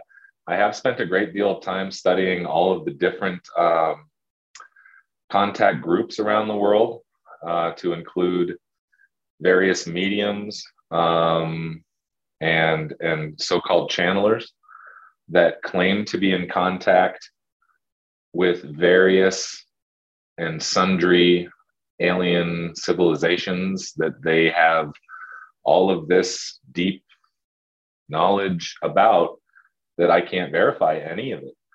Um, and when I take the, each of these little slots and, and ideologies that form around these folks and start comparing what one has to say against the other, it's very rare that I can find much in common. And so I'm not, I don't know where to go with a lot of that information. Um, it's hard for me to collate. It's hard for me to understand. I would ask you, define contact. What does that mean? Contact. Does it mean sitting down, having a beer? Does it mean Uh, making yourself known? Does it mean... Hear that sound? That's the sweet sound of success with Shopify. Shopify is the all-encompassing commerce platform that's with you from the first flicker of an idea to the moment you realize you're running a global enterprise. Whether it's handcrafted jewelry or high-tech gadgets, Shopify supports you at every point of sale, both online and in person. They streamline the process with the internet's best converting checkout, making it thirty-six percent more effective than other leading platforms. There's also something called Shopify Magic, your A I-powered assistant that's like an all-star team member working tirelessly behind the scenes. What I find fascinating about Shopify is how it scales with your ambition. No matter how big you want to grow, Shopify gives you everything you need to take control and take your business to the next level. Join the ranks of businesses in one hundred seventy-five countries that have made Shopify the backbone of their commerce. Shopify, by the way, powers ten percent of all e-commerce in the United States, including huge names like Allbirds, Rothy's, and Brooklinen. If you ever need help, their award-winning support is like having a mentor that's just a click away. Now, are you ready to start your own success story? Sign up for a one dollar per month trial period at shopify.com slash theories, all lowercase. Go to shopify.com slash theories now to grow your business no matter what stage you're in. Shopify.com slash theories. Conversation. What what what does contact mean? Um, you know, I've uh, people are aware that there were efforts by the U S government to to collect information, more information on these things.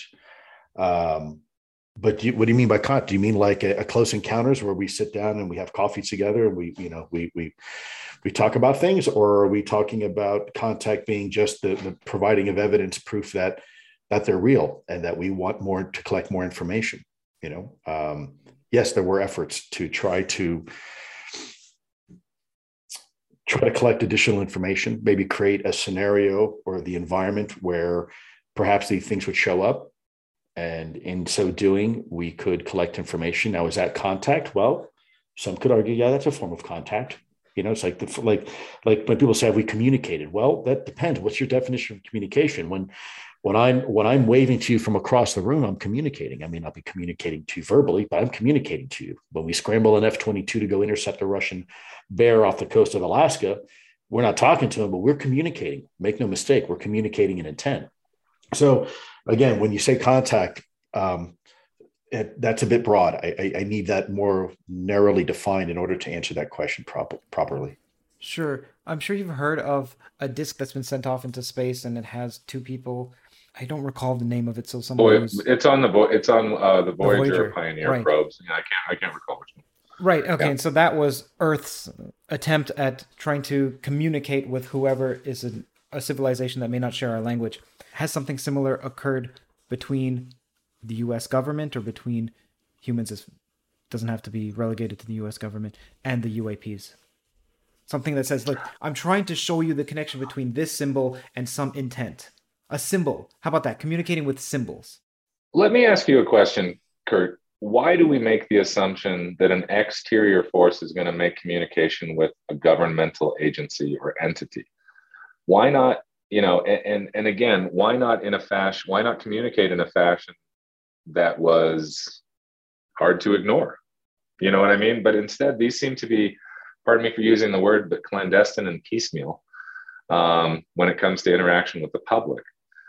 And if what Lue's saying is that it's possible that we may have um, created an environment that was conducive to them wanting to appear, for lack of a better word, um, again, it still speaks of of a a missing piece here, you know, um, and, and it is that, let, let me say, let me say this, and I'm not I'm not indicating that I want to use deadly force, okay? But in my training, when we learned about deadly force, we learned about the deadly force triangle years ago.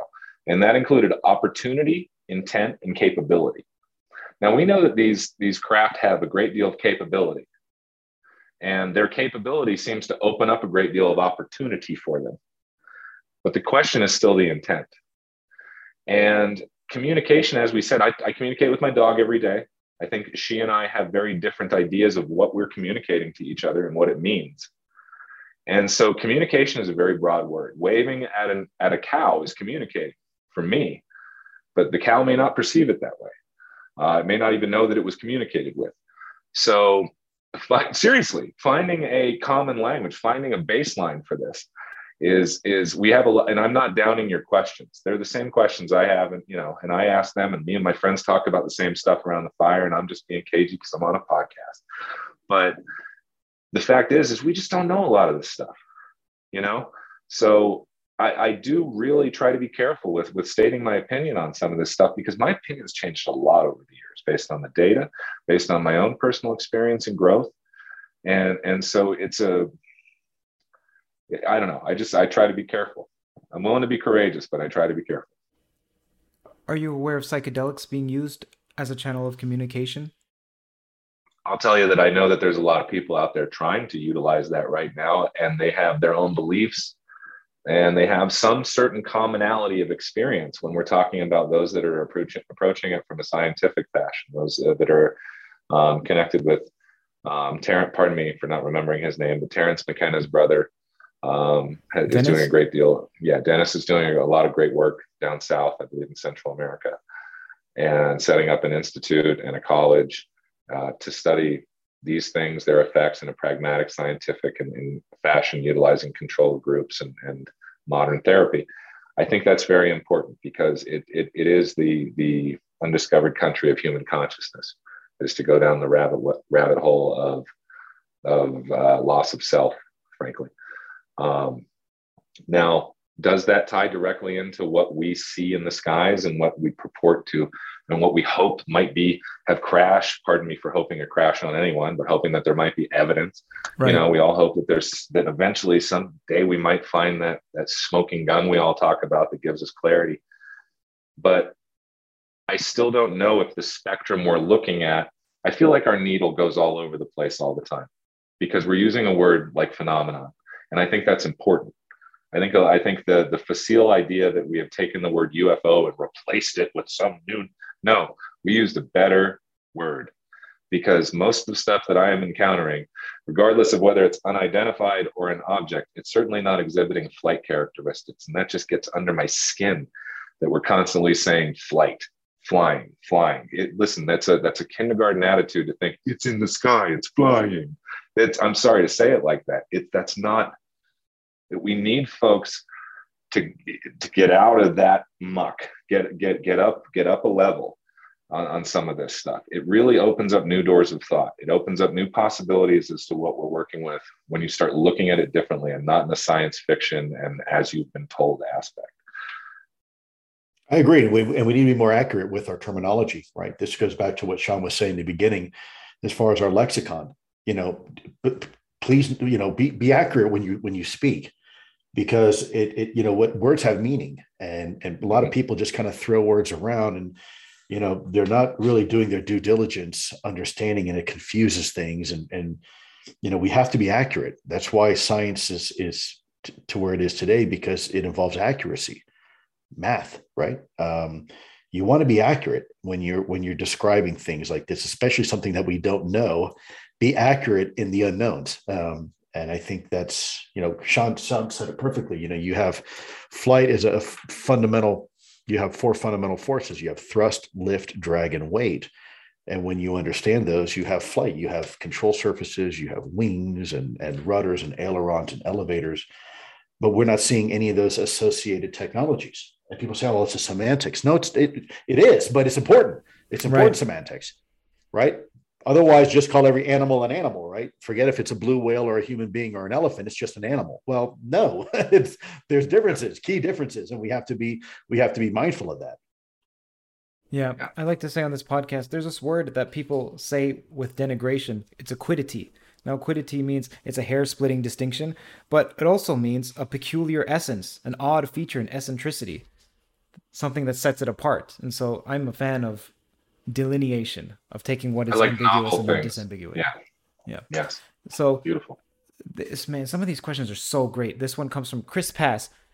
In the prior Toe interview, Lue asked Kurt about making something that would last a million years, and Kurt said metamaterials harder than diamond. Lue reminded him of natural forces that constantly reshape the earth, destroying information. So Lue then mentioned the moon and the lack of these forces and processes, making it a candidate to preserve something. Is it Lue's belief that the moon shows evidence that we are not the first intelligent life to visit it? Well, certainly that was was part of NASA's curiosity, and same with with China now with their little rover.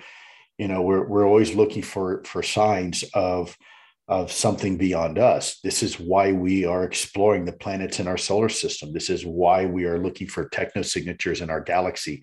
This is why we send things out like the Voyager and the Pioneer and these, these space probes out there, because we want to answer the fundamental question, are we alone?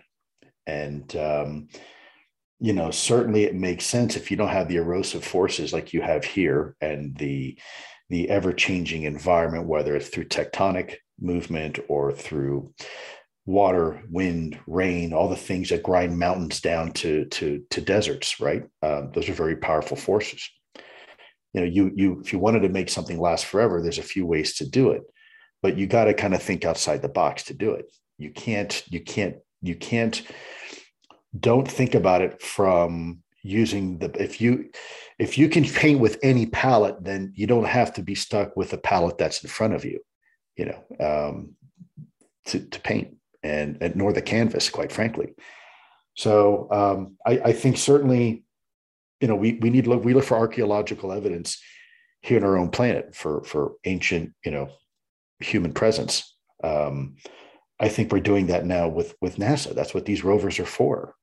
And don't be surprised if at some point in the future we we you know we we substantiate that, you know, there there was intelligent life perhaps. And on, on other planets and moons and, and whatnot. And it may not just be here. We know that Mars had an atmosphere. We know that it had a it had a, a geomagnetic field around it protecting its atmosphere at one point. We know that there was water on the atmosphere. Now, does that mean all life is sustained by water? No, it doesn't. Maybe here on this planet. But we do know that that amino acids have been carried in from, from meteors. Uh, coming into into our atmosphere and our planet, uh, amino acids being the building blocks for for life. So, you know, I, I think I think we shouldn't be surprised if at some point we have that confirmation that that a lot of people speculate, you know, maybe there. Okay, Sean, do you have anything to add to that? No, I thought that was pretty succinct. Colonel Korn asks, "Is there anything about our moon that we should know about that we don't know?" Everything we do. Exactly. I'm not going to get my hackles up, but I'm going to say this. A lot of these questions, they're assumptive. There's a lot of people here that want, that sound like they're trying to prove a, a line of thought that they're interested in. And I understand that. But a question like, what do we, what do we need to know about the moon that we don't know? My answer is everything that we don't know. Next question. Exactly. Exactly. Everything, everything that we don't know. Webstar Rises asks, do we have a direct D N A lineage with the others? It's fun to speculate, but I, I've got I've got zero evidence either way. Uh, what we do know is that we have a lot in common with uh, not only a chimpanzee, but a banana, you know? So uh, what does that tell you, right? There's a lot of commonality in our, in our lineage. Yeah. It's about all we can say right now. Adam X asks, in a recent interview, Lue stated that he just finished a trip to Washington and that quote unquote crap is going to hit the fan soon. Can he elaborate on this at all? What does that mean? Yeah, um, there's a lot happening. There's a lot happening. Um, the conversation has definitely shifted. And more information is becoming available on a, on a almost on a regular basis. Um, I'm not prepared to go into any type of specifics right now. Um, it, it will become evident. Uh, I've, I've, there's one thing that's hopefully been clear to people every time I say the conversation's going to shift, and and new stuff comes out, it it, it does. Uh, I, I don't say that because the last thing I want to do is overpromise and underdeliver. I'd rather underpromise and overdeliver.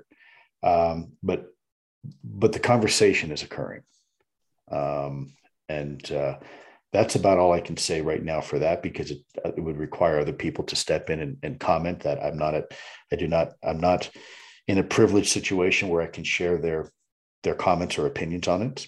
Um, Sean, what do what do you think? I don't. I got to be careful what I say. No, I, I you know, Lue and I go on podcasts because we wanna we wanna communicate. We wanna be involved in a conversation. But especially in Lue's instance, we need people to understand that when we have something to say, that's when we're going to have something to say. We're not in the in the podcast business, and we're not we're not professional interviewers. And and frankly, every time we do podcasts, it takes us away from the work that makes the progress. Now, that doesn't, and a lot of people have wanted us, you know, they say, we want you guys to get more involved. We need, we need answers. Well, we don't have the answers that you desire. We have, we have information that we have accrued. We have relationships we have accrued. We have things we're trying to change. We have a world we're trying to change. But at this point, it's becoming less and less valuable for us to spend our time doing these things when there's so much more that we can be, be doing on in what people call behind the scenes, outside of ufology, away from, from the public eye of this. And I just want to say that people have to ask themselves what they want. Do they want to be entertained, or do they want change?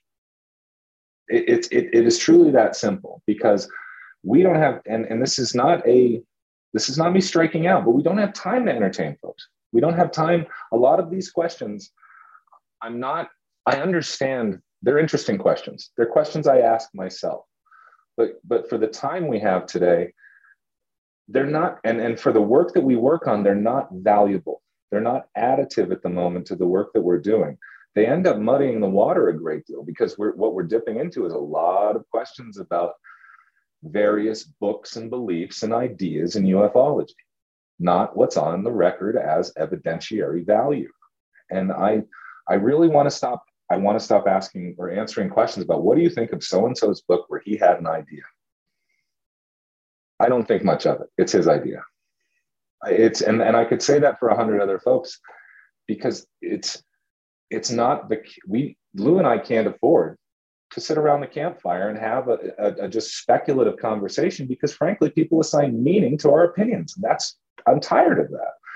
And so I, I, I want to see a place where we can have a conversation that is additive. I know people want to know what we think. It's not important what Sean Cahill thinks. Okay, it's not important what my opinions are, because I think my opinions are garbage. It's important what your opinions are at home. I um, I try to distance myself from from from that, Kurt, as much as possible. Um, you know, there's so much speculation in this field, and everybody pushes it off as fact. Um, it, it's one of the reasons why I just don't engage. Um, you know, I'm getting to the point. I'll tell you right now, I'm going to start doing a lot less. Um, you're going to notice a huge, I'm, I'm going to do a few more to finish up my obligations, but I'm not doing these much longer. This is it.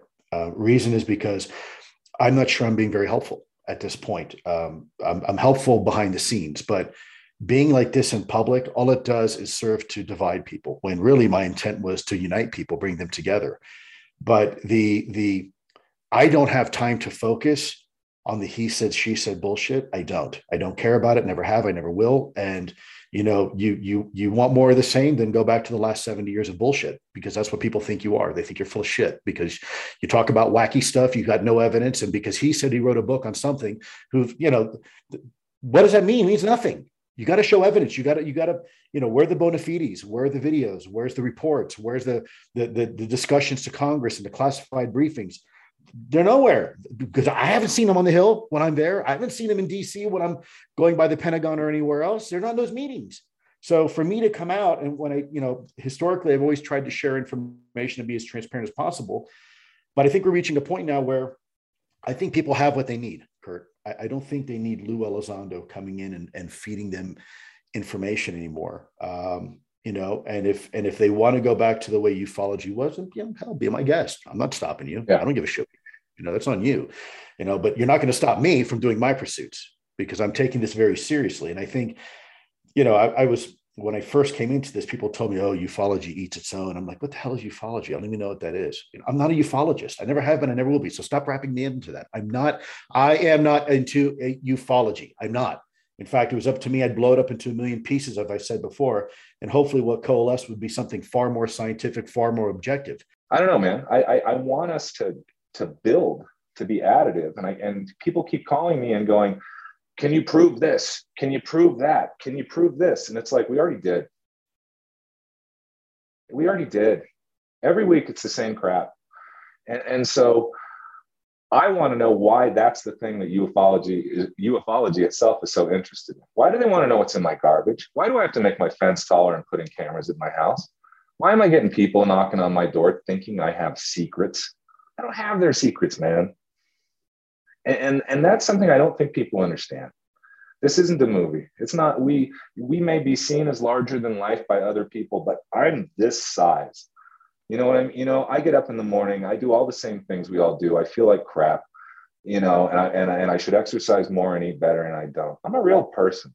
I'm not a figure. That's, that's something the public does themselves. I'm not, a, I'm not even a subject matter expert. I'll, I'll go out on a limb and say that myself. Because we don't have an established curriculum in this. We choose our subject matter experts by, by, by the, how they perform. And so far, ufology has chosen subject matter experts that make them feel good, that tell them the story that fits their memory, their experience, their favorite flavor, their favorite story. And all of the research that I've done, I can't find one person out there that I would go, let's get them on board. They could help us. They're so, because everybody I talk to goes, it's the Zetas, right? And I'm like, man, no, there's, I don't know. I don't know what a Zeta is. I, I got a book at home with one hundred seventy-five different alien species listed out in it. And it's sponsored by MUFON. And, and it's the most ridiculous bunch of science fiction I've ever seen in my life. And I'm like, why did MUFON put their name on this? Those are, I know MUFON people as individuals, caring, pragmatic, dedicated investigators. Some of them are amateurs, some of them are professionals, again, like us, own money, own time, own effort. Why would they expose themselves to, to Zeb's cornucopia of alien jackasses? I, I I don't get it. How do we how do we break off from the nonsense? Because I can't do it anymore. I know Lue can't do it anymore. So that's my, I, would, I would throw that question back to you and, and your and your and your and your your audience. How do we change this? Let me see if I understand this, because I don't want there to be a, sure. a misunderstanding by the people who are watching. You're not upset at the people who are asking questions, nor are you upset at me, nor are you ungrateful. No, no, no, no, no, we're not, not even upset. Yeah, Kurt. It's more about that the types yeah. of questions indicate that the U F O community at large is either misguided or misled, and there are opportunity costs as well. So they could be focusing on something that you feel like is more productive. Let me, if I can, reiterate, uh, this is not, the frustration by Sean and I are is definitely not directed towards you or anybody yep. in your audience or the person asking the question. They're legitimate and they're good questions. What we are frustrated with is, is the habitual tendency to go back and discuss things that are not only not relevant, but have been implanted as falsehoods to begin with by people in the past. And, and these, these things continue to resurface. Well, okay, that's fine, Lue. We're, we're, we're talking about potentially, uh, you know, uh, another incident from an F thirty-five. But but what about the reptilians? What does it have to do with the reptilians? Guys, we're not talking about reptilians, man.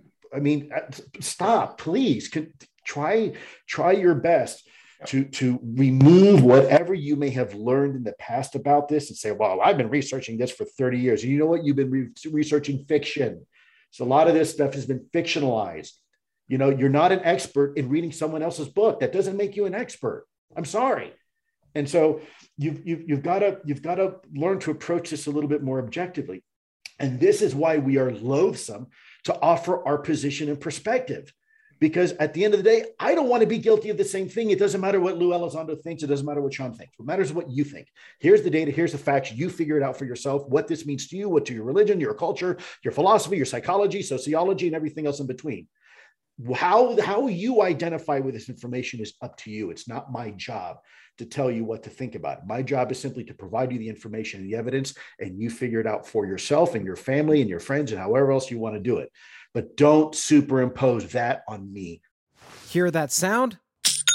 That's the sweet sound of success with Shopify. Shopify is the all-encompassing commerce platform that's with you from the first flicker of an idea to the moment you realize you're running a global enterprise. Whether it's handcrafted jewelry or high-tech gadgets, Shopify supports you at every point of sale, both online and in person. They streamline the process with the internet's best converting checkout, making it thirty-six percent more effective than other leading platforms. There's also something called Shopify Magic, your A I-powered assistant that's like an all-star team member working tirelessly behind the scenes. What I find fascinating about Shopify is how it scales with your ambition. No matter how big you want to grow, Shopify gives you everything you need to take control and take your business to the next level. Join the ranks of businesses in one hundred seventy-five countries that have made Shopify the backbone of their commerce. Shopify, by the way, powers ten percent of all e-commerce in the United States, including huge names like Allbirds,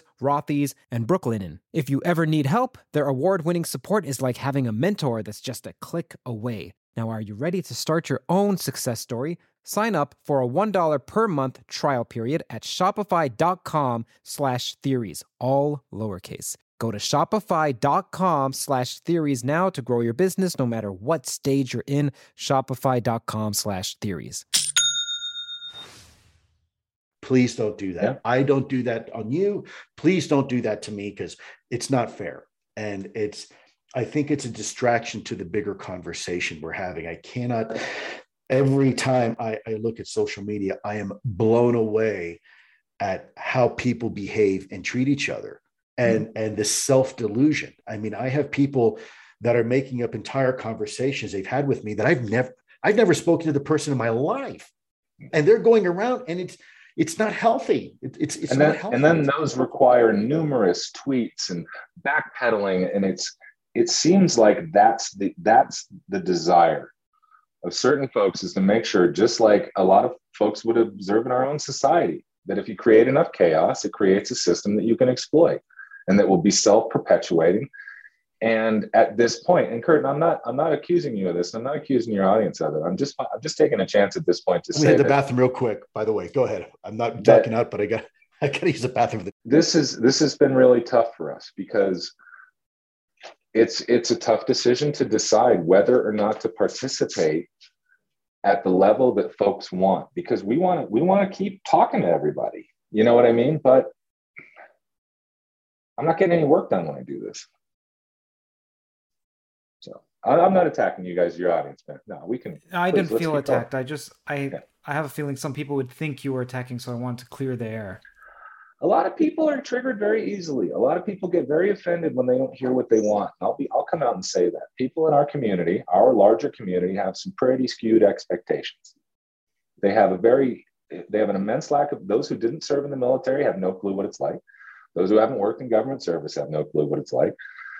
I had somebody recently ask me, do you have any, any pay stubs that say you did the following? I'm like, man, my pay stubs say U S N for the last twenty years. I was in the United States Navy. They never said chief petty officer or interrogator or, or, or, you know, police officer. And we spend a lot of time answering dumb questions like that. People don't even know what they're talking about. I'm going to put it just like that. I'm not talking about your audience. I'm just taking a chance to say why we're frustrated with some stuff, because I would love, I mean, we talked about having a couple of beers and having a, having a groovy, you know, kind of esoteric conversation. But I got to say that the way that some of these have been formed is, is I don't believe in gotcha questions. There's a, there aren't gotcha questions. There's gotcha people. There's people that get got and don't take the time to answer a question utilizing their acumen, or there's or there's people that, you know, that take their time through it. But are they useful?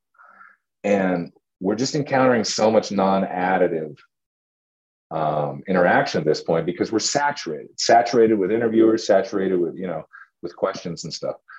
And so it, for me, that I just want to get across to people that we're we're willing to work as hard as possible, but it's, at some point, we have to decide whether our work, the work that we're doing, I mean, is is um, is additive. That's the word that I use most often. So, and Kurt, I'll tell you too, if I if I can, you know, be very mindful um, that even even yourself, right? You have we're doing this show right now, and we're talking to you and your audience, and there are people that are trying to sabotage or or hijack this conversation.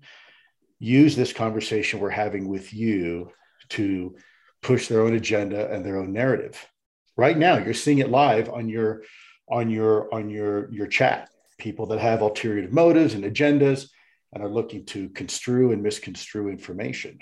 And you know, the very thing that we are against, you're you're witnessing it right now. It's happening right now as you and I are having this conversation, and and it's happening because people are taking advantage of. of this uh, to, to, to push a, a narrative or, or an agenda. And I think that's disappointing. Um, I think it's exactly what, what, what Sean and I and others are opposed to, who take this topic very seriously. We're not trying to create a Jerry Springer environment. And sadly, as it is, you're witnessing the very thing that we're against happening right now, right now on your chat room as we speak. Um, and that's, you know, that's, this goes exactly to the point I'm trying to make. You know, people aren't interested in, in a discussion. They're interested in drama. They're interested in the soap opera. And I don't want to be involved in that. You know, you want to do that, be that, but I've got more important shit to do than, than to be part of that, um, that he said, she said crap. Um, that's, that's not what I'm interested in. And if that's what other people are interested in, then, you know, spend your time doing that, but please don't waste my time, because I'm I'm I'm not into that. I've got I've got far more important priorities on my plate than to than to, to you know, jump into a, a virtual mosh pit, right? With with people who aren't interested in really doing anything, accomplishing anything. All they want to do is sling mud. And you know, I mean, that's that's certainly their their right and privilege if they want to do that, but don't involve me. I'm not interested in that. You know, I'm interested in real discussion, elevated conversation. Um, treating people with dignity and respect, not the, you know, the, the the dog pile that we're we're seeing. It, unfortunately, this topic seems to bring out the best and and and in some cases the worst of individuals. We we, we beat that horse to death. I mean, I and I know that I'm the one that led it into the staple, but uh, let's move. Well, yeah, let's go ahead, Chris. Okay, so how about this question? Which, well, hopefully, it's a question that you all don't dislike intensely. It's Rayshu. Rayshu asked this question. Kurt, what is the environment that they refer to when they were saying that they created it to attract the phenomenon? Remember earlier when we were talking about communication? Yeah, that's a great question. No, um, you know, I, I mean, I'll answer this generally. I think a lot of people already kind of know what I'm kind of what I'm alluding to, but we've we've known that there have been been interesting um, correlations between nuclear technology, capabilities, whatnot, and and U A P activity. So clearly, if you can create an environment where um, you can potentially attract these things, then you can probably collect more data on these things. And so, you know, th- therein lies part of the key. If you can create a, a situation where maybe you, these things come because they're interested in what you have, then you can you can collect information. Um, that's about, about as much as I'm prepared to say right now, but I think a lot of people kind of know historically. If you look at uh, Robert Hastings' book, uh, the, the Nukes and U F Os, um, you know, it's there, there's a lot of compelling data in there. Sean, you have anything to add to that? I mean, I'll throw some some uh, some redneck metaphors out there and say you don't go to Alabama to catch a hippopotamus. I see. Yes, Nick D says, over the time frame that you researched to investigate U A Ps, did you see the U A Ps improve, like faster speeds, more daring maneuvers, capabilities over time? In other words, oh, do is you guys there think evidence? We are? In other words, is there evidence that their technology has advanced?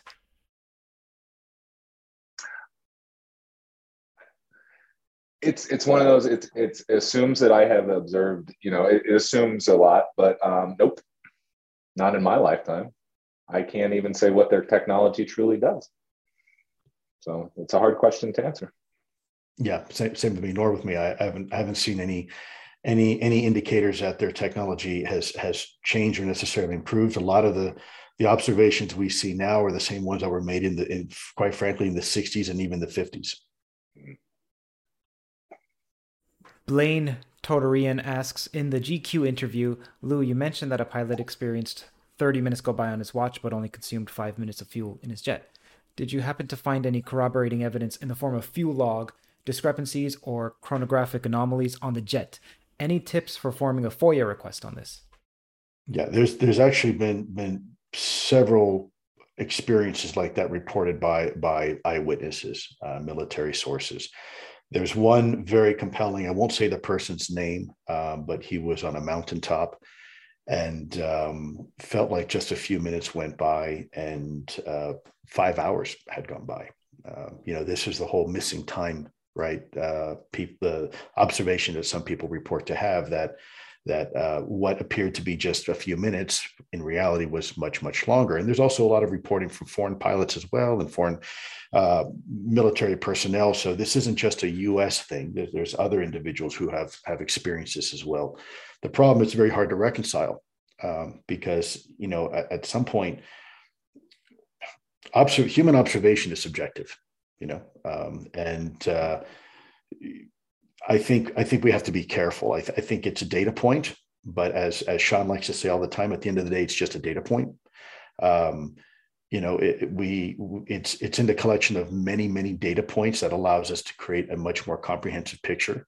So I'm always careful not to just use a single data point, and that's why, from the perce- perspective of A T I P, the observables were so important because you had five distinct, actually six distinct observables that when put together painted a very compelling picture. You know, one could say, well, we have hypersonic vehicles or we have vehicles that can do instantaneous acceleration or low observability, but we don't have one that can do all five, right? And so that's when it becomes very compelling. And the same thing with the with the biological effects. In this case, if you have missing time, then then that is potentially a biological or a psychological effect. And that's something that you now see in the in the law. You know, we have to we have to report on biological effects. Recently, this is a question that I have. George Knapp revealed that Area fifty-one has a multitude of names, like Paradise Ranch and The Ranch and Red Square. I wrote a couple of them else down. Saint Elsewhere, Home Plate, Homey Airport, the site. So have you heard of these? And can this information be used for a FOIA request? Kurt, I lost you entirely here. For some reason, my my my headphone went out for a second. Can you repeat that again? Worst comes to worst happens again. I'll switch to these these ugly things. George Knapp revealed that Area fifty-one has many names: Paradise Ranch, The Ranch, Red Square, Home Plate, et cetera. Have you heard of these? I assume that these were governmental names. So I'm curious if this information, if it can be used for a FOIA request. And also, why do you think it has so many names? Does it mean that there are multiple government organizations operating there? I think all information can be used for FOIA. Um, you know, we have we have names for New York. We call it the big city. We call it the big apple. We call it all sorts of things, right? Um, you know, organizations over time, you know, give give names. Some of it's for real reasons, like OPSEC, we call operational security. You know, if you you want to keep saying, uh, you know, people that were in the C I A, you, you know, of course I can say this, but everybody will say, oh, you know, he he's with, he's went to the farm, right? The farm is, it's not really the name of it, but that's what you call it. You know, uh, same thing with Area fifty-one or Groom Lake or, you know, whatever nom de jour you want to use. Um, there's lots of reasons why people do that. Um, some of it, again, is for true operational reasons, because you don't want to use something's real name and you want to use it in conversation. And somebody who's also read onto something, you can, you, let's say, Kurt, you and Sean and I were part of a, a program, and you can't ever say the program's name. So you, you call it something else, you know, hey, we got to go talk about the elephant tomorrow. and elephant being, you know, a code word for the program, right? And so those are the type of things that that are that are quite common, especially in the military. When you're talking about military facilities and organizations, it's super, super common, you know. Um, like, for example, when I was in in in, in the Army in uh, in um, in Korea, South Korea, uh, you you know, we have it. Uh, you have the second I D, second Infantry Division, up on the D M Z, but we called it the Deuce. You know, was it that its official name? No, but everybody referred to it as the Deuce. Um, it's it's it's quite common. Sean, you you got a, any? I'd any? say foil what you like and see what you get back. I mean, I would ask them if they have any interest in what Area one through fifth through fifty-seven are called as well, because all of those test ranges exist too. I mean, I don't know what the exact number is, but Area fifty-one was not picked out of nowhere. It's a, it's a grid marker. So, and it's, is it a test facility? It would seem that that's been acknowledged during Bill Clinton's administration. Aerial photos were the first, you know, came out for the first time, and that's how we got into the idea that Area fifty-one was even a real place. Um, and that it was a test range. But past that, I can't, I don't know. I, I appreciate George's work. Don't get me wrong. I would never in a million years down anything. George is incredible. He is an edifice to this subject. He is one of the most valuable intellects and, and archives, and has some of the best understanding of anyone around here. So I think that if George Knapp found a, a bunch of names that were associated with, with the Nevada test site, if you were into FOIA, I think that's a good person to look to to find keywords. But but beyond that, I don't know what Area fifty-one does beyond test aircraft at for Nellis Air Force Base. And yes, I know that there are certain terminals and airlines and all these other things that like to go back and forth. But again, stories. I don't have proof. If I had proof, I'd be on, I'd call you up, man. We'd have a really cool show if I was like, look, bro, I got proof. You know, and so I won't talk about it like I have proof until I have proof. Okay, this question comes from Cyprian Siganik. Among all the U A P incidents you've investigated, which one stands out to you?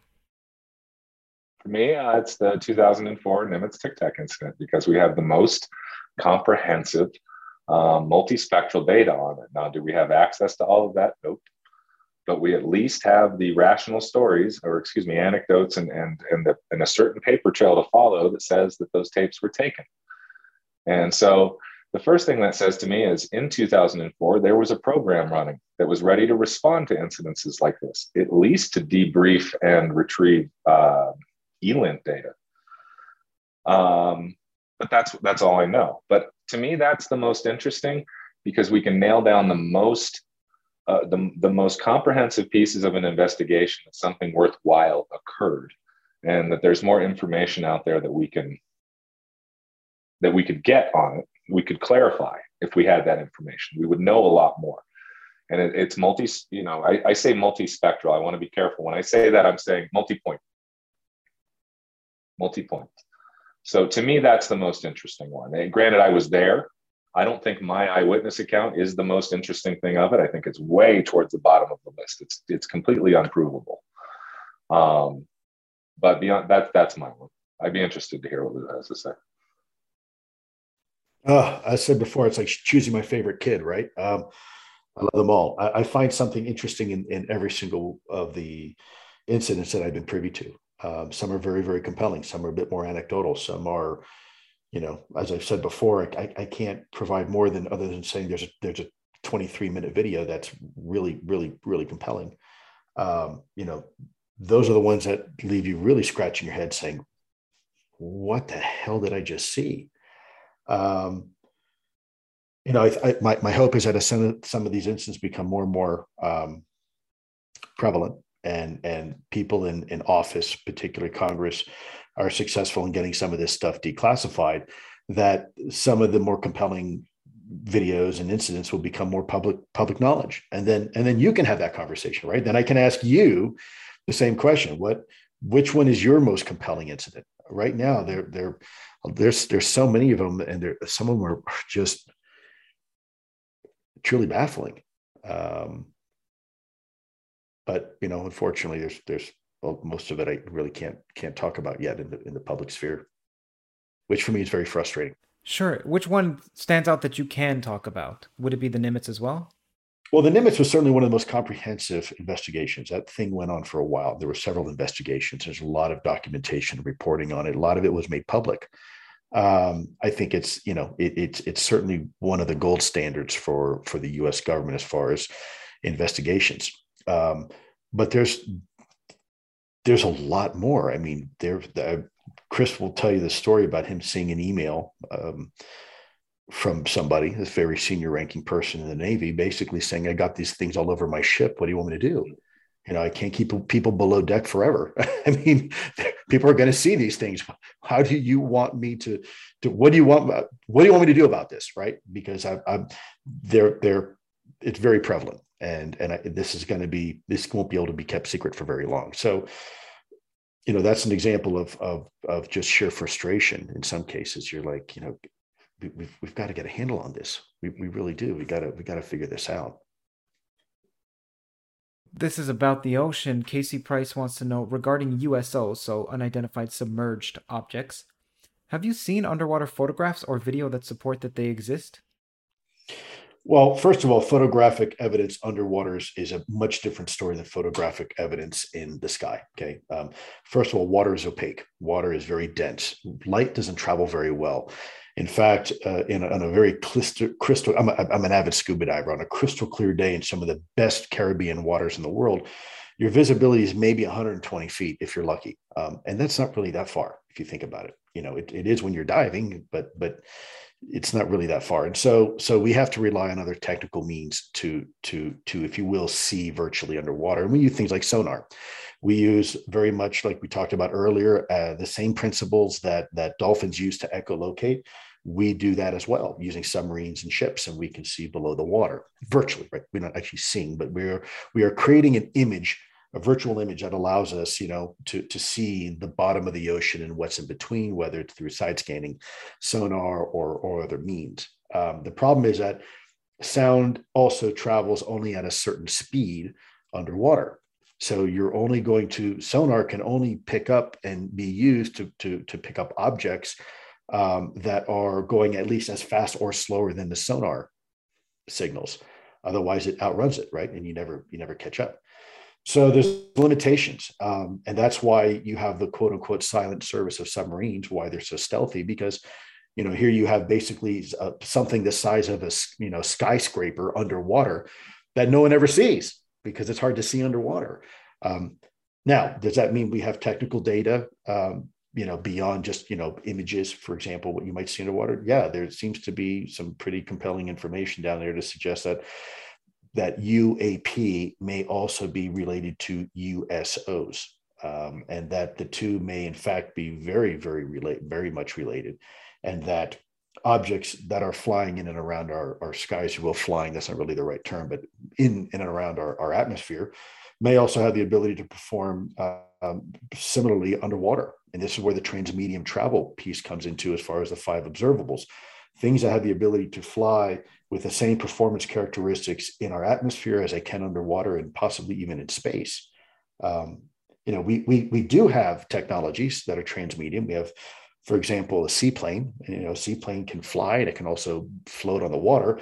But let's face it, a seaplane isn't really a good aircraft or a really good boat. It's a compromise, because in order to operate in more domains or more, more environments, you have to you have to accommodate more things, more considerations, and there's always sacrifices, performance sacrifices associated with that.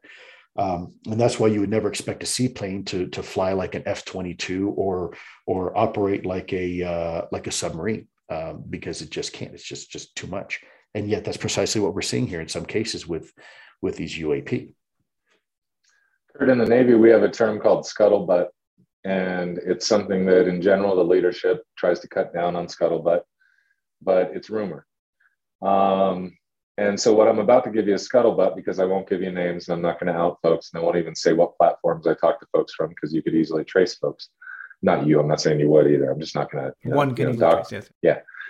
But I've talked to my um, numerous senior uh, enlisted leaders, sonar tech, sonar technicians. And it's practically, you know, they'll look left, they'll look right, and they'll be like, that's an open secret. We all know there are U S Os. We all know there are things that are, we're picking up on sonar, just like your radar texts are like, yeah, we've all seen U F Os. You don't talk about them. You just keep you know, you talk about the, the aircraft in your pattern, make sure there's no safety violations, and everybody laughs it off. And, and you know, some people don't even make log entries. The sonar techs are going through the same thing. I, so I'll throw that, it's scuttlebutt. I can, you know, I can't verify it. I'm not going to haul any of them up here on the show for you. And they already told me they don't want to get involved. They got their, they got their own jobs. They're not willing to risk any of it for this stuff. But the word on the street is it's an open secret. And what a couple of the guys have told me is we're told to log it and dog it. And what that means is, is you, in some cases in the old days, it meant you put it in the, the log and then you, you lined it out. So it was no longer an official entry. Um, in this case, it, it is morphed into don't even write it down, because they're not going to do anything about it. Now, that's, as I said, that's scuttlebutt, that's rumor. But I've collected that from numerous disparate sources. So I, I wouldn't know more put, than that. It's it's it, that's that's that's very accurate. What what Sean is telling you. Um, and there was a, I can say there was, because there was an article on it um, about the Navy's, what they call, uh, people are familiar with the, with the with the fast walker program, but I'm not sure people are familiar so much with the fast mover program. And that was an article, if anybody cares to look it up, you can look it up. Um, you know, it's it's about about the Navy's uh, um, collection of data regarding, you know, incidentally of, of of U S Os. And I'll include a link to that in the description. So for those who are watching or listening, you can check out the description for that. So Brian asks, how important is sound to the advanced physics theories about the U A Ps? Now, this is interesting because usually we hear about gravity, light, and so on. Have you heard anything about sound being essential rather than simply yeah, a fact? I'll jump on that. My, one of my colleagues, Chris Mellon, is working very hard right now um, trying to, to acquire data from uh, infrasonics. Um, you know, we think entering the Earth's atmosphere um, give off an acoustic signature. Uh, whether it's an asteroid or meteor or, or you know, ballistic missile per se, um, everything has signatures. An aircraft, you can sit in your backyard, look at an airplane going over, and you can hear the jet engine. Um, there are acoustic signatures associated with these things, and infrasonics is, is is part of that. And as Chris suggested in his recent, most recent article, that there is data available potentially that could help us better understand the nature of U A Ps, if we had the ability to to access that data, and if we knew what we were looking for. So so yeah, it's a great question, and it's something that that that is being looked into. Speaking of accessible data, this question comes from Rebecca Schwart. Thank you to all three of you for your time. Question: are you aware of any civilian-based data collection slash analysis efforts worth looking into further? What civilian accessible data would you advise collecting? At the moment, I would first point to uh, Doctor Avi Loeb, his efforts being done at at, um, uh, at the Galileo project. Uh, beyond that, I'm not prepared to, to say any names out there. I do have some some uh, some colleagues that we've worked with that we've helped advise on, on a certain on a couple of projects that are interested in data collection, uh, collating that data and, and providing it uh, as needed. Um, I don't think we could have enough data collection. In, in, while, while you'll hear me talk about too many podcasts, we need more data collection companies.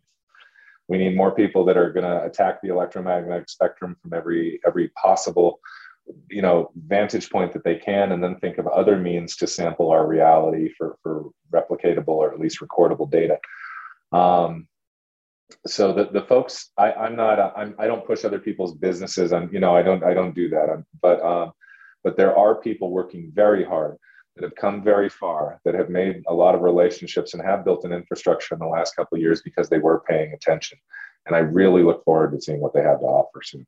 There's a question here from Joe Murgia, and he has a podcast called U F O Joe, which I'll link in the description. Have you come across any information that you deem credible that Holloman was a real event? Now, the claims, for those who are unfamiliar, is that a craft of unknown origin landed at Holloman A F Base in nineteen sixty-four. Humanoid-looking beings got out and were whisked away off to a meeting with the military brass at the base, then left. So what's your opinion on the aspects of these claims? I've read the same stories everyone else has read in ufology. Um, you know, I'll tell you that that the problem is we don't know what's been, what is based in a real event, and then what has been added to a story, right? So usually a lot of stories are based in in some fact. The question is how much fact, right? Did something happen uh, at, at Holloman Air Force Base? And if so, what? And uh, did all these other things that happened later, you know, is it just a story that grew and grew and grew and grew and snowballed into what we know, what we what we hear now? Or was it all based in in truth or partial truth? And so, you know, that's that's something that is trying to be determined. Um, that, you know, the problem was with these cold cases is that the longer the time goes on, the harder it gets. This is, you know, fifty years ago. And most of the people who, if any, would be involved in that may be dead by now. So it's hard. And so that's why in A T I P, we really were focusing on the here and now, if you will, on, on incidents involving, involving military equities now or in the present, because going back to these, It's it, you almost don't know where to start, right? Because it's it's kind of gone it's gone now into into the world of mythology, where, you know, people say certain things, but I heard it through this person who heard it through that person who was someone who was stationed there, who saw the video, who saw that. It's it's hard, and so I'm not going to comment on that simply because a I wasn't there and I don't know. Um, but I will say that it is certainly interesting, and and you know, obviously we keep our feelers out for anybody who wants to come forward who may have additional information regarding that event. If they want to share it, we'd, we'd love to hear it. Okay, this question is from Andy from That U F O Podcast. Thanks to the three of you. And what more needs to be done to encourage those in the mainstream to get involved with data collection? Hello. So we'll start with Sean. Well, it's, that's frankly, that's what I'm working on every day. It's um, it's cutting the nonsense we've been frankly complaining and, and borderline ranting about on this on this podcast, cutting it out, not entertaining it anymore. Um, not even, frankly, I don't care. Go start your own show. Uh, you know what I mean? Um, you want to find out all the secrets of the various universe, go for it. We want to collect data. And so we talk to people. We, as I, as I often say, we say, this is real. Here are some excellent data points to look at. What are your thoughts? Do you see merit here? They say, yes, I see merit. Would you like to help us collect more data and try to understand this? These are, I mean, I'm presenting this in a very vague fashion, but it's that simple. Hey, can I have your attention? This is real. Would you like to get involved? Yes, I, you know, yes or no. Some people have said no. They said, you know what? We've already we're already in a good place. We have good contracts here. We're in a place like this. We don't want to mess with our, you know, we don't want to spook our clientele or our investors or or, or whom, whatever it is. And it's understandable. But some people see this for what it is. That for some something's different. I don't I don't I've never liked the question why now. I don't know. Now I'm, I only have now, as I said earlier in our conversation. Um, but it, it's interesting. Um, and so I, you know, I, I hope that suffices. Lue. Yeah, can you, um, I want to be accurate as possible. Can can you repeat the question, please? Um, you want to know what, what people could do to uh, to encourage data collection in the private sector at a higher level? I mean, it's a tough question because, I mean, I would say anything people can do is, is, is helpful. But then again, that's not entirely true every time because not everything is helpful.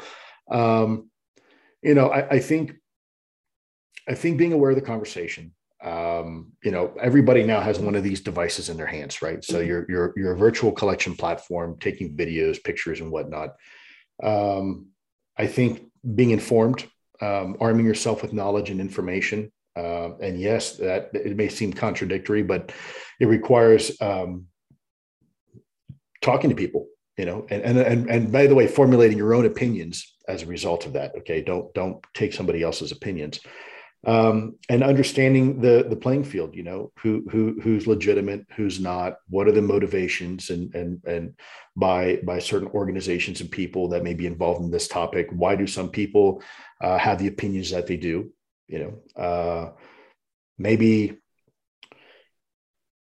you know, it, it, it's, it's hard for me to say because you, I'm, you're asking people to teach themselves and they say, okay, well, teach me how to teach myself. Well, then again, if I do that, then we fall into the same, you know, pit we did last time where they're teaching you what to think and not how to think. And so um, I, I don't want to be overly prescriptive. Just be curious, be yourself, ask the questions. It's okay to ask the questions. Um, I think uh, be fearless in your pursuit of knowledge and, and also have the courage to question, um, question people, including myself, including Sean, including you, including everybody. Um, questions aren't bad. Um, que- questioning is is good. Now, uh, disrespect and attacks. Now, that's that's not um, you know that's that's not that's not ever uh, something that should be should be supported or condoned. Sadly, it is. If you're going to ask somebody a question about their opinion, make damn sure you know what yours is first, and be willing to state it and stand behind it, and be willing to change it if if the other person's opinion and their data changes yours. But holding an opinion, asking questions, and I'm not talking about you again, Kurt. I'm, I'm just saying a lot of times in this field, it's so combative that people wield questions like swords and and and, and use petty excuses for shields. Um, it's important that we all have a good understanding. We want to have a conversation. We don't want to have an interrogation session. We want to have a, you know, a, a, a A, a conversation where we're, we're all educated enough to, to bring the conversation to a new level, to rise to something new and to create something new. And so that's why a lot of times we, yeah, again, we get posed a lot of questions that I'm not sure if the, if the question, person asking it ex- already expects a specific answer or, or is looking to learn, I guess. So I would also say be, be prepared to challenge the hucksters and the fraudsters and the liars. You know, when, when someone is, is is spewing off their opinion and they've been confirmed to be a liar and lied about things in the past, then, you know, hold them accountable. Say, hey, you know, you said this before and you got caught lying uh, or or deceiving or not telling the truth. Why should we believe you now? Right. There's there's Call people them. out there pretending they're spies. There's people out there recording private conversations. There's people out there making up conversations and claiming data that's so far beyond the pale. It's ridiculous. And they're doing all of it to maintain some kind of attention, return on investment that they need. And I just don't understand it. And there's, we have a whole community that has this passive aggressive conversation on the undertone about who's doing what and who's who in the zoo and who's treating people poorly. And then everybody turns around and they go, well, hey, Bob, it's so good to be back on your show again. And, and and what's new this week? And it's because everybody's afraid of their reputation. Everybody's afraid of, you know, they're all looking in their own, they're looking at each, all of their neighbors' bowls to see what they have in them instead of worrying about what's in their own bowl. And it gets tiresome. I'm sorry this keeps coming up, but it's. There's no accountability. You know, it's, it's, um, it's, it's, it's, it's a situation where you have people who are, are self-proclaimed experts and qualified experts when they're certainly not, uh, and and who have been been shown in the past to to to to be frauds, and uh, you know no one holds them accountable. Um, they and they continue to sow dissension and discord uh, throughout the community. And there's there's not there's not, not a whole lot of them, but there's a few of these agent provocateurs, and they're they're not held accountable. Um, and they're allowed to continue to, to spew their vile and their misinformation and, and tarnish the reputation of people who really are engaged in this topic in a very serious manner. And I think that's a problem. I think until those people are held accountable, um, we're going to continue to have this situation that we have now. It, it, it's because people willing to kind of turn a blind eye and they say, well, okay, let's get it. Well, at some point, you know, people, when they wonder, why don't people take this topic seriously? You got to look in the mirror at some point. You got to say, hey, you know, maybe, maybe you're the problem. Maybe I'm the problem. Right. And um, it's, it's hard to do. You got it. But, but holding people accountable and holding yourself accountable is, I think, very, very important. You know, every time I make a mistake, I try the first time someone brings it up to me, I try to get online. Hey guys, listen, I, I, I, I made a mistake. You know, let me, let me clarify or caveat. Um, We've got to hold ourselves accountable. Um, and, and I, I, I almost guarantee you, if I can, that, that that somewhere, whether today or tomorrow or in the chat or whatever, someone's going to say, well, why don't you just name the names and do the thing? Look, I'm not here to hold people accountable. I'm here to advance the conversation. I don't have, if I start, if you want me to hold people accountable, cool. We'll put the whole conversation on hold while I go into a freaking legal slog for the next ten years of my life, holding those people accountable all by my damn self. Okay. The audience needs to hold each other accountable. Self-policing our peers is the fir- is the first part of, of, of our of our society. I mean, come on, even in the Navy, I, I was a, I was a master at arms. I was a law enforcement officer on board a ship. Why did we need a law enforcement officer? We had a leadership structure. They should have been taking care of all these things. But at the end of the day, we're all just humans. We need we need police, unfortunately, at some level. whole nother societal argument. I don't want to peel that crap off, but um, I just think we can, what we're talking about here is, is look, there's people, there's, you don't need your subject matter experts to be generalists. You don't need your generalists to get mired in the minutia of the data. They need to trust the, the experts. And, and in this case too, we need to look to each other and go, is this what we want? Is this the community that we want to maintain? Or can we take a break from the constant daily drip? Can we wait for things to develop? And can we start figuring out outside of the subject matter experts that we've appointed? How do we feel about this? And what do we really believe? What are our answers to these questions? What do we think about Holloman? Have we looked into it? Does it look like nonsense or not? The next person who tells me, you know, the moon's hollow. Oh my God. I, I'm just like, could you could you start somewhere else with me besides, hey, did you know the moon is hollow? You know, teach to show me that you've done your research. And, and we don't have a baseline for that. So, yeah. Let me jump in here too. Let me give you a real case scenario about holding ourselves accountable. Okay. Um, I don't have your chat on here, but you know, you asked, perfect case in point, you asked Sean and I to come on and, and drink a beer for your show. Okay. Um, so I thought it'd be fun to grab this. Now, what you don't know and your audience doesn't know that last night I emptied this out and I filled this with apple juice, right? So I, no, I'm not going to drink on your show, but if it helps the conversation, everybody get going to be fun. Yeah, sure. Go ahead. I'll, I'll put a beer bottle in. And, but it was filled with apple juice, that God's honest truth. And of course, what do people, people start accusing instantly? Oh, these guys are toasted. They're sloshed. This is my point. People are, are so used to coming out and just spewing crap when they don't know. They have no clue. And they, they spew it out as facts. And then other people pick it up and say, oh, that must be right. No, they're, they're toasted. You know what? I have zero percent alcohol in my body right now. Zero. I've been drinking coffee most of the time and apple juice. This is my point, the problem with ufology. And the, all these people out there that supposedly know shit, they don't know anything. And now, of course, oh, look at Lou, he's yawning and he's he must be drunk or toasted. I am stone-ass cold sober. And it's it's this is... You know, so I, I, here's my, my my case in point. And, and of course, they don't know, Kurt, that you had asked us to come on your show and we'd all get relaxed and have a, a beer, right? Well, yeah, okay, sure, it's a beer bottle, but I'm not drinking beer.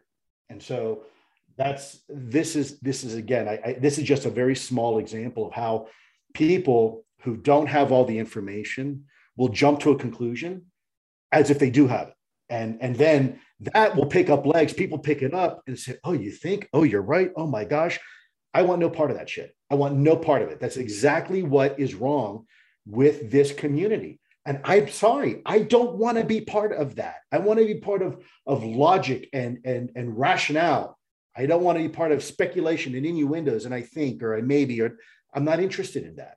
And this is my problem. This is exactly why I'm frustrated with it, because it's a bunch of rank ass amateurs that aren't helping the conversation. Now, if you really want to help the conversation, have the conversation with us and stop speculating and stop trying to provide false narratives that aren't there and they're not real. Well, to me, that's entertainment. And it's, it's about time we left that entertainment to the people that want to entertain themselves. Agreed. I agree. You're right. It's entertainment. I've experienced like probably one percent of what you've all experienced, and it's already It already hurts me. I have a thin skin. I'm not like you all, as I was joking before. I'm not a man like you all are. And so I've experienced, well, I won't get into different details. It's not about, with about Linda being a man Howe, or, or anything else. It's and just, some people you know. thought that I planned what I said to Linda Moulton Howe as a gotcha question. And then they were saying, well, why don't you interview other women? I'm saying, did you not browse through the channel? How about Mathuna? How about Meryl Kindit? How about Sabine Hossenfelder or Rebecca Goldstein and so on? And then I feel like, oh, and then I'm justifying myself. And then that makes it worse because it gives, they don't see it as, as they're not terribly interested in, um, and I'm speaking extremely vaguely when I say they, because some people are, they actually just are questioning and, and maybe they're just incorrect and maybe they're passionate and, and that's, and that's fine. But some people, they want to get you and they probably already have a reason to dislike you. Well, I'm also just speaking about myself, even though I'm using the word you. But anyway, no, you're pretty for that. I, I'm, I'm, I'm following. I'm tracking. Continue, please. Yeah. yeah. You know, it's not a pleasant place to be. I don't like it, and I, it affects me deeply. It affects me a bit too much. Like I get both anxious. You and Linda, to an extent, were being pushed from both sides by an angry mob. There, there's an unfortunate aspect when you reach a, a certain level of, of exposure. Uh, unless you're going to put some kind of Gestapo-like filter on your on your chats and things like that, you're going to be exposed to people that are going to do things like that. And um, I'm gonna I'm gonna bust your chops for saying you're not a man. You're most certainly a man. Don't don't do that to yourself, my friend. Um, but beyond that, I'm going to tell you something. When I'd I'd rather have your thin skin because mine's scarred over. I'm not I'm not quiet or calm. I am. I am. I'm I'm beaten and bruised by this stuff. I've had friends of mine, people who were formerly my colleagues and my friends, try to hurt myself and my family and dox me on the internet on four chan and put my personal information out there. So my phone number is useless if I want to keep it. And I'm I'm not going to write an article about that, man. And I don't want to talk about that for too long on this show, but I'm tired and I'm hurt and I'm going to keep working. I just may not keep doing it on a camera, you know? Um, yeah. And you've got, you know, at some point you've got to ask yourself too, all of us do, why are we doing this? And if I'm able to, if it turns out maybe I'm doing it for the wrong reasons or the wrong people, am I able to tailor that back and still maintain my own integrity? I hope so. Yeah. Yeah. It's something I think about plenty. And there's also this question that sometimes people, or an accusation more than a question, which is, don't you have a responsibility to do X? And usually those come from people who don't have a large platform, and they'll say, well, look, you have a large platform, so you have a responsibility to talk about X or to not talk about Y. And that, that's so tricky because... Who, yeah, who, who determines my responsibility? Right, right, right. There's that. And outside of something that's legal, like a signed document, it's difficult to say that you're responsible for something. Although I do agree that most of the time, whenever anyone lays that upon me, I do think that I am responsible for most of what they say I am responsible for. Like I'm responsible for putting out positive and constructive information. I don't think I am, and I think I'm failing in my responsibility at almost all of what they say. It's just that I don't know how to live up to all of that. And I also feel like sometimes some people want me to say, yeah, but this guest said so-and-so, and that's false, and don't you want to correct that? And I would love, actually, I'm thinking about putting in a corrections segment to the introductions of the videos. But also at the same time, if I spent my time constantly correcting, I feel like then someone would say, aren't you failing in your responsibility to provide new information now? So there, there are opportunity costs associated with the responsibility. And it's almost, I feel like every individual has infinite responsibility. So I, that's why I feel like what they're saying is true. And I, I, I just say that I'm failing at my responsibility. And I don't know what else to do about that other than to follow my own curiosity and to try to be honest and earnest. And that's what I try to do. And, that, and that's why some of these questions I'm asking you, you see what's wrong with them. But for me, I'm such a newcomer that I'm I'm like, well, what's a big deal about these questions? I think about these questions all the time. So I'm just trying to be honest and earnest and, and okay. hopefully loving at the same time. That's all I can do is follow my own interests. I know Sean's going to jump in here in a second. Let me just say real quick, Kurt, first of all, you're doing a great job. Second of all, don't forget everybody loves a show. Okay. Um, there's a reason why gladiator fights were so successful in Rome. Uh, part of it was a control mechanism to control the masses, right? Give them circus, give them bread. Um, human beings are, for whatever reason, attracted to conflict. Um, I don't know why. Uh, it's it's something that it may be deep in our D N A. Uh, maybe it's part of the reptilian brain, no pun intended, but you know, something that for whatever reason, why we maybe watch, we watch Monday Night Football because we like that head-to-head competition or boxing or whatever it is. Um, you know, pe- conflict seems to be a, a, an innate part of, of the human species. And whether we realize it or not, even when we're having an intellectual conversation like this, there are bound to be people that want to see conflict, whether it's conflict of ideas or conflict of morals or conflict of whatever principles. And, and I think we see that. I think we see where we have my team versus your team. And, you know, at the end of the gladiator fight, thumbs up or thumbs down, yay or nay, right? And um, you will see it in the academic and scientific communities when people are proposing theories and there's this fierce debate where people take it personally. You see it on the floors of Congress when people are debating there. You see it right here, right now. We're living through this. And, and we don't even realize we're engaged in this type of activity because it, it's, it's, it's so human part of us to, to, to seek out this conflict when you know, people like Sean have been really helping people like me try to step back, you know, from, from that, because look, my entire profession was conflict, right? Let's face it. Government, military, intelligence, your job is to, to outthink the enemy and win. And let's face it, the, you know, the, the, the war, the, the rule of war isn't to, to create peace. The rule of war is to kill more enemies than they kill you. It's, it's a very violent, brutal act. And so it is part of what we are as a species, but let us recognize it and let us control it rather than it allowing it to control us would be my, my suggestion. And of course, that's a topic for a whole nother discussion at some point, maybe down in the future, but how do we, how do we remove ourselves from this, this, this, this, this self-generated conflict and rise above it? So Sean, what do you think? Kurt, I just wanted to say to you, man, that I really feel something you said, because I heard it in your voice and I saw it in your face. That people are telling you that you've been, that you've been, um, that you have a responsibility. Now, I mean, I want to break that down. We're saying you have, that you're holding a responsibility. And I say, no, you haven't. Responsibility comes, first of all, responsibility is taken. It's not given. It's taken. You've been offered opportunities. These people see that you've been offered opportunities and they feel a certain amount of, of, of righteous jealousy towards you.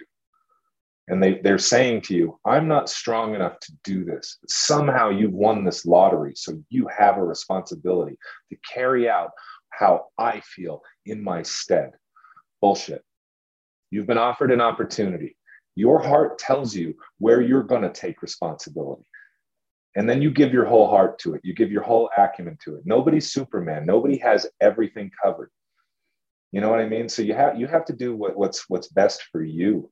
And you can't let, you can't let people tell you, you have a responsibility. What is it? Where is it? Is it, is it on the counter or is it, is it hanging up with the coats? Because I missed it when I walked in. I found my jeans, my wallet, but not my responsibility.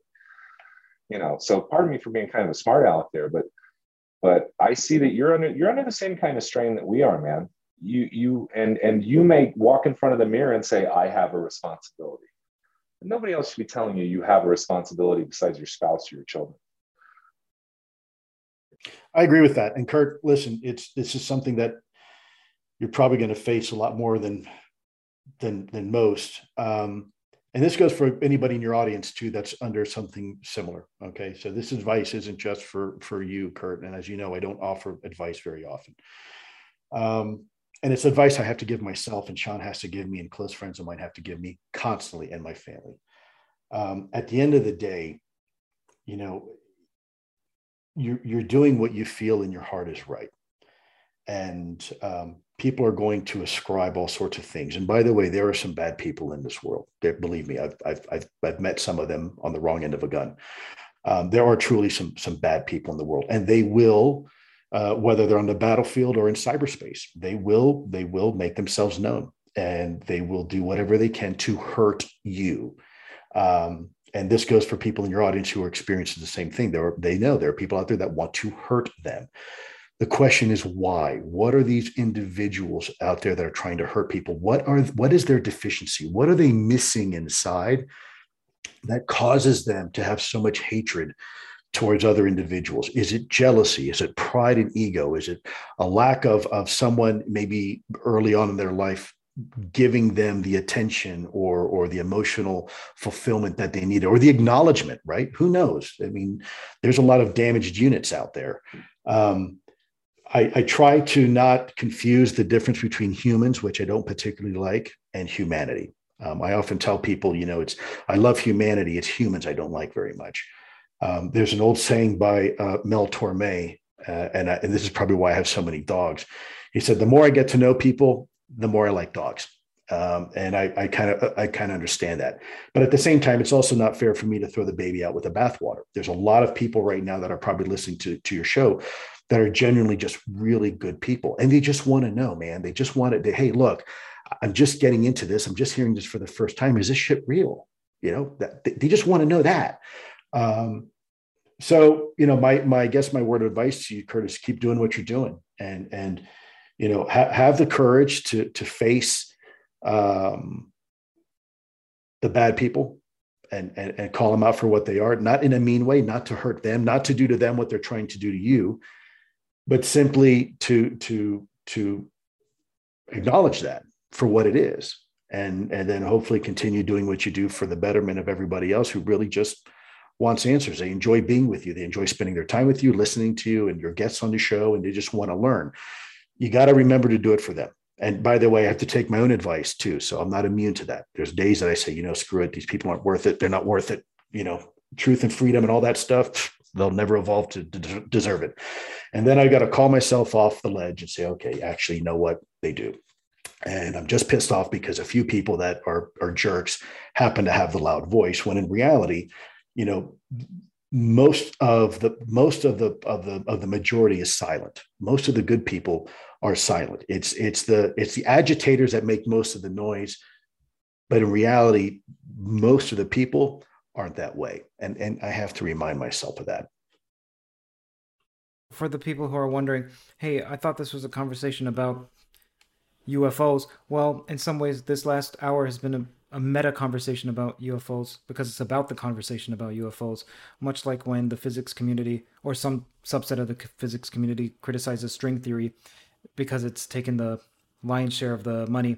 Well, that's not a science conversation per se. It's a meta scientific conversation because it's about, well, how are we going to divide this up?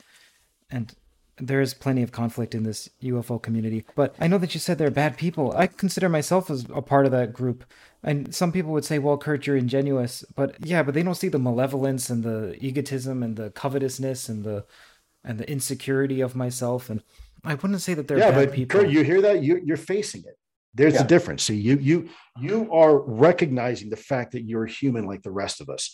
And we are all up subject to, to weakness. That's what makes us human. It's okay, but acknowledge it. Don't, you don't, I don't see you throwing stones at other people. I see you actually embracing that part of you and saying, look, yeah. I'm human and this is what I do. And that is, that's humility and humbleness. Mm-hmm. That's not a bad trait. That's a strength, not a weakness. You just exhibited the fact that you, that you can heal from anything. You, you literally, the last thing in the world that a narcissist can do is question them, themselves about possibly being a narcissist. The moment you step in front of the mirror and you go, am I the cloudy day? That's, dude, that is such, such a, a, a, a an accomplishment. Just considering, hey, am I the a-hole here? Yeah, if you're considering it, maybe you were, and that means maybe you can overcome it. And then, but later on when you get down the road and you find the folks that can't find the mirror in the house, but are somehow always looking at it, um, those folks are on a different plane somehow. I don't understand it, but you're you're not there, man. You're considering yourself that, and don't stop. Don't be too hard on yourself. But bro, the, the fact that you would turn around that quick and be like, hey, I'm a human being just like these people I'm accusing of being human.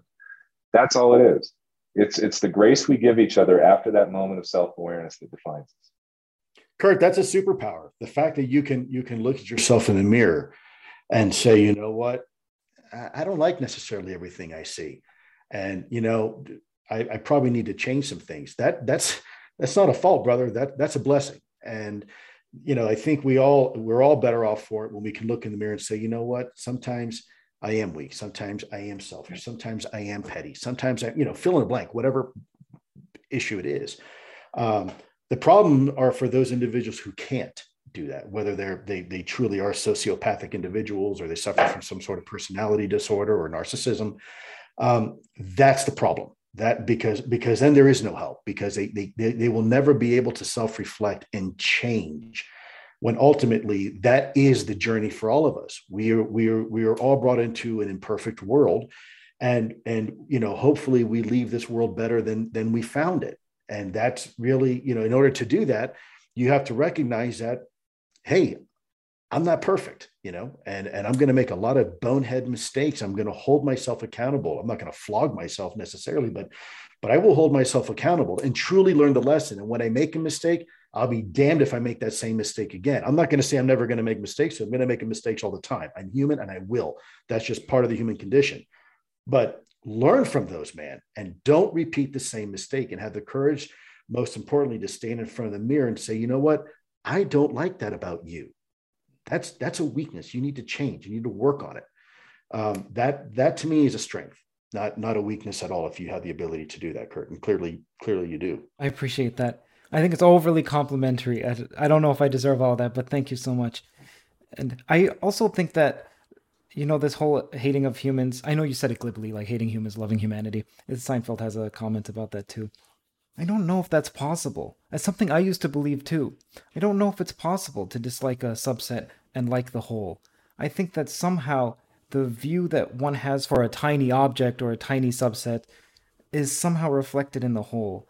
And I think that somehow, I know this sounds so hokey, man, but I think that somehow maybe our purpose, maybe it so sounds so woo. Go for it, man. Go for it. And peculiar, but maybe it's it's to meet hate with love, and to love even those that you at least initially despise. Even if they're oppressing you, you love your oppressors, and even if they're wronging you, you love them. I think that You're somehow right. That's extremely integral. I, I, I think if you can do that, that's fantastic. Those are the life lessons that some of the great people that have walked this earth before us have tried to preach. We don't always practice it. You know, I will tell you, I don't know if I agree necessarily that in order to love the whole, you have to love the constituent parts. There are many examples in reality where there are children that are born out of a, a horrible situation, whether it's rape or something else, and the child is a wonderful, loving child, but the situation that created the circumstances that brought that child into this world were less than desirable. And you don't have to love, you know, the the, the act of, of, of that in order to love the end result of that. Um, that's just my opinion. You know, there, there's, I've, I've witnessed in, in, in, within two minutes of each other, the best and worst humanity has to offer. And there are elements of our species that I really despise. And by the way, I'm subject to the same thing. So I'm not, I'm not, not go pointing my fingers saying you humanity, I'm saying, hey, trust us, me, I know humanity. What you're talking about. Yeah. Um, but I, I, I, I do think that collectively, you know, for the, the reason why I, I, and I can't answer for anybody else or speak for anybody else. The reason why I do what I do is because it's those two minutes of beauty that I've seen the human species capable of. We are capable of such hatred and destruction towards each other, but we are also capable of such kindness and beauty. And that to me is worth saving. That is why I do what I do, because those moments, those few precious moments, you know, all, all of heaven, all angels sing when, when a good act is done, uh, and, and rejoice. And it's, it's for that, that is worth saving the species for. That's what makes us so wonderful. Um, unfortunately, we are also our own devils, and, and we, we do things that are very destructive towards each other and ourselves. Um, and that's just part of the human condition. I, I think that's, that's probably normal. In fact, maybe that's one of the reasons why we're here, perhaps, is to learn to rise above it. Um, you know, there, there are certainly certain religions that feel that way, that, you know, we're going to continue coming back over and over again until we finally learn our lesson. Um, you know, maybe that's the natural order of things. I, I don't know, but I, I do think that we can, it's, it's okay to be human, but we need to recognize when, when we are doing evil towards each other. And, and we have to, we have to be willing to hold each other and ourselves accountable. And that's, that's the life lesson. Thank you all for for coming out to this. I appreciate it. It took an interesting turn, and I hope a productive one. I think so. There was a time in about a month ago or so, or two months ago, when on Twitter, I was realizing that there's plenty of hate, and I'm not saying I'm immune from this hate. Like, if people saw what occurs in my mind, I think people would be extremely surprised at yeah. the egotism and selfishness and so on. It, well, there is... There, there, I wouldn't say competing factions in the U F O content creator community, but there are different beefs. And I thought, you know, it'd be great if we could all, why don't we all just put that aside and just have beer, even though I'm, I'm drinking tea, but have beer yeah. and be on a collective Zoom call. Just put aside, extend the olive branch. So while this conversation may seem like it has nothing to do with U F Os, maybe, maybe, but maybe it's an, it's a more important conversation because it, It deals with what gives birth to the conversations about U F Os. Kurt, how can you honestly have a question and, and a conversation and answers about potentially one of the most existential issues facing our species if we don't even understand ourselves?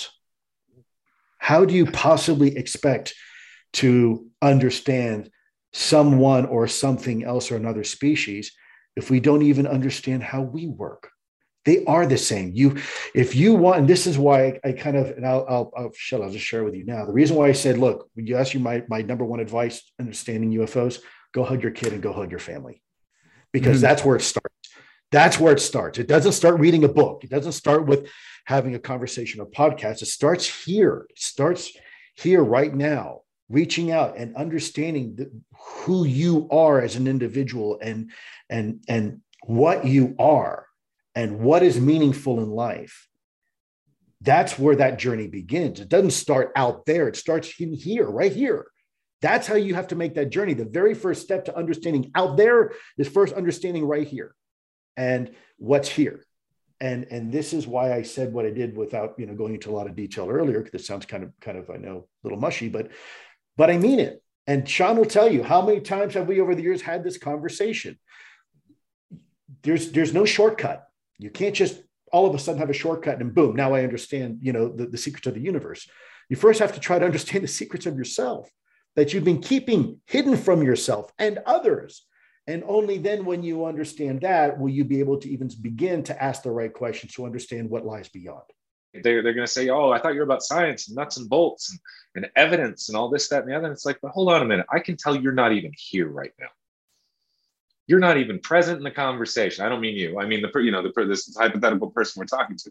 I'm like, bro, you're either lost in the future or the past at every moment, either in fear of something that hasn't incur- occurred or in regret of something that happened before and trying to figure out how not to go through that pain again and try to avoid it. And you're just on the treadmill and you're going. I'm not there anymore, you know, and, and it gives a different perspective and it gives an idea of, of some of the, the larger ideas behind U A P, a completely different, different vantage point. And I, I think one way to, to, I know we're getting near the end of our conversation, but we do, some people ask me, I say this, this phrase and people go, what's that mean? And I'm like, it means what the two words mean. We put them together. So figure it out. But consensus reality is the reality that we're all sharing. Our language, our monetary systems, our, our, our decoration, the, the shapes of our houses and our cars, those are all consensus reality. We decided those things look like that, and we're going to keep, keep them looking like that, and things are going to look like this, and we're going to talk this way, and we're going to do these things. That could be flipped upside down tomorrow, and the human animal would still survive. It could all be removed, and the human animal would, would develop a new way of communicating and a new consensus reality. And that consensus reality at some point in our past was about animalistic spirits and, and, and, and na- our connection to nature. And now it's very techno-based and very, very, very self-aware and introspective. Everyone's a guru now. Everyone's a technological, uh, uh, you know, a maniac. They have all the things. That's a lousy word. Every, everyone is an engineer. They have all of these devices in their hands. They can collect all of this data. Now everyone meditates. A thousand, the world a thousand years ago would not recognize us now. They would think we were all super people. And we all sit around still r- laughing with each other because our kids can't balance a checkbook. And it's this is a large reality. We, we, we, especially in this field, we peel off pieces of, the, of it that are way bigger than we think they are. And we say, I'm going to try to slap a binary answer on this right now, right here, and then we can, we can go chill out. It's not that easy. Your life lasts as long as your life does. Your journey lasts as long as your journey does. And that may not be the nuts and bolts answer some people want. But if you don't know who the hell you are, stop asking me who the hell they are. Thank you both for coming out and for spending so much time with me and the three thousand other people who are watching. It, it's, it's an honor, man. I know we went all over the place, and I love that we got, look, you and I, when we talked beforehand, I told you whatever it is, we'll get through it. And it's not that we were anticipating conflict, but it was, we knew that there had been some, you know, there, there's been some static in the past, and and we weren't going to let you down because we weren't going to give you easy answers. We weren't, you know what I mean? We were going to, we were going to give you the real folks. That's what we talked about coming out doing today, letting our hair down and being real. So I appreciate you. Keep doing this, you know, but we all have to learn from the conversation we just had. Thanks, man. Yeah. Kurt, I, I, I agree. Thank you. Always honor and privilege uh, to be here. Thank you for humility. Thank you for your honesty. Um, you know, we, we, we all, we all suffer privately sometimes with, with these demons, uh, and it's called, it's called, uh, it's called humanity, man. We, we, this is what, this is the situation we're in. Um, let's just recognize and try to help each other out of the ditch, right? Whenever one of us falls into the ditch, don't throw stones, try to help the person out. Come on out here. Let me give you a helping hand, you know? Um, and I think that's, that's part of the lesson of the journey. And, you know, I know you probably want to spend the last hour talking about U F Os, but in reality, you know, time has probably come for us to have an honest conversation about ourselves, you know, in order to continue that conversation about, about U F Os. And, and I, I want to applaud you for doing this. I'm not sure we've really had a chance to ever do this before um, on any type of podcast. And I want to thank your audience uh, for those out there that are, that are truly interested and have been patient with us. Thank you so much. Thank you for letting us kind of go off on a, on a, a bit of a tangent, if you will, uh, or a detour.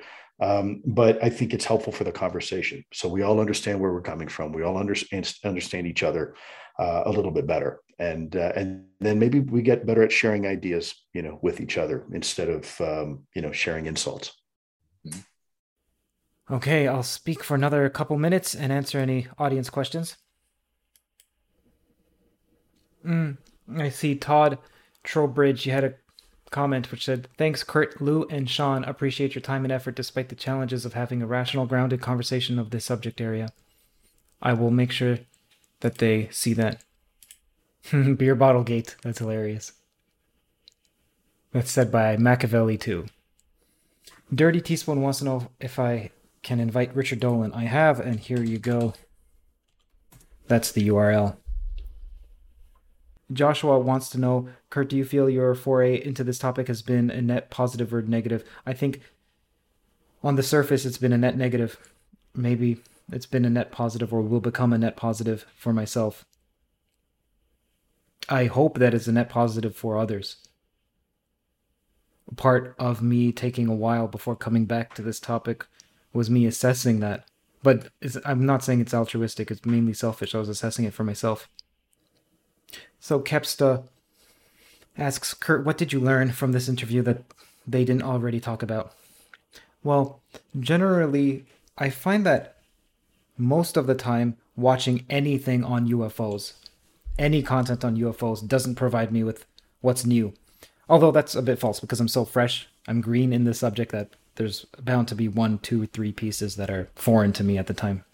But much of the learning, at least for myself, doesn't come from what happened in the moment, but rather me thinking about the content weeks later and then also conversing with others, much like a movie. When I watch a movie, it's a strange question to ask, what did I learn from the movie? Much of it comes from weeks later and hearing what other people think, and then also conversing with others and mulling over my own thoughts. So it's not clear to me, what is the content? Is the content here, or is the content what occurs over the course of days and months later? Someone wants to know, is Gary Nolan coming onto the show? Yes, in early April. I haven't announced the specific date yet. Pius interview will be March twenty-seventh. Someone wants to know, when am I getting Stephen Greer on? I've asked him or his people each month for the past six months or so, and they've said no each time. Maybe even longer than six months. Justin Forder says, thanks, Kurt, look after yourself. Thank you, I'm trying. Yes, I'm trying. Also, now may be a great time to let you know that there's a link to the Patreon in the description if you'd like to support this podcast, as the patrons and the sponsors are the only reasons that I'm able to do this full-time. I rely pretty much exclusively on their support, and only do so if you feel like you have the means. There's no obligation at all. Currently, there's no special incentive for being a patron, such as a mug or some ad-free experience. Nothing like that, and this is the way I'd like to keep it, so that you're not being persuaded to join for any reason other than simply supporting the podcast. And also, by the way, the comments that I mentioned about people saying you are responsible for so-and-so, that happens from like five people out of tens of thousands of people. It's just that there's this negativity bias where I, like, I'm a, me- I'm a member of the human, I'm a member of humans, and humans have this. There's this negativity bias where one focuses overly on the anxiety provoking. Okay, well, thank you all. I appreciate it, and take care. The podcast is now finished. If you'd like to support conversations like this, then do consider going to patreon.com slash C-U-R-T-J-A-I-M-U-N-G-A-L. That is Kurt Jaimungal. It's support from the patrons and from the sponsors that allow me to do this full time. Every dollar helps tremendously. Thank you.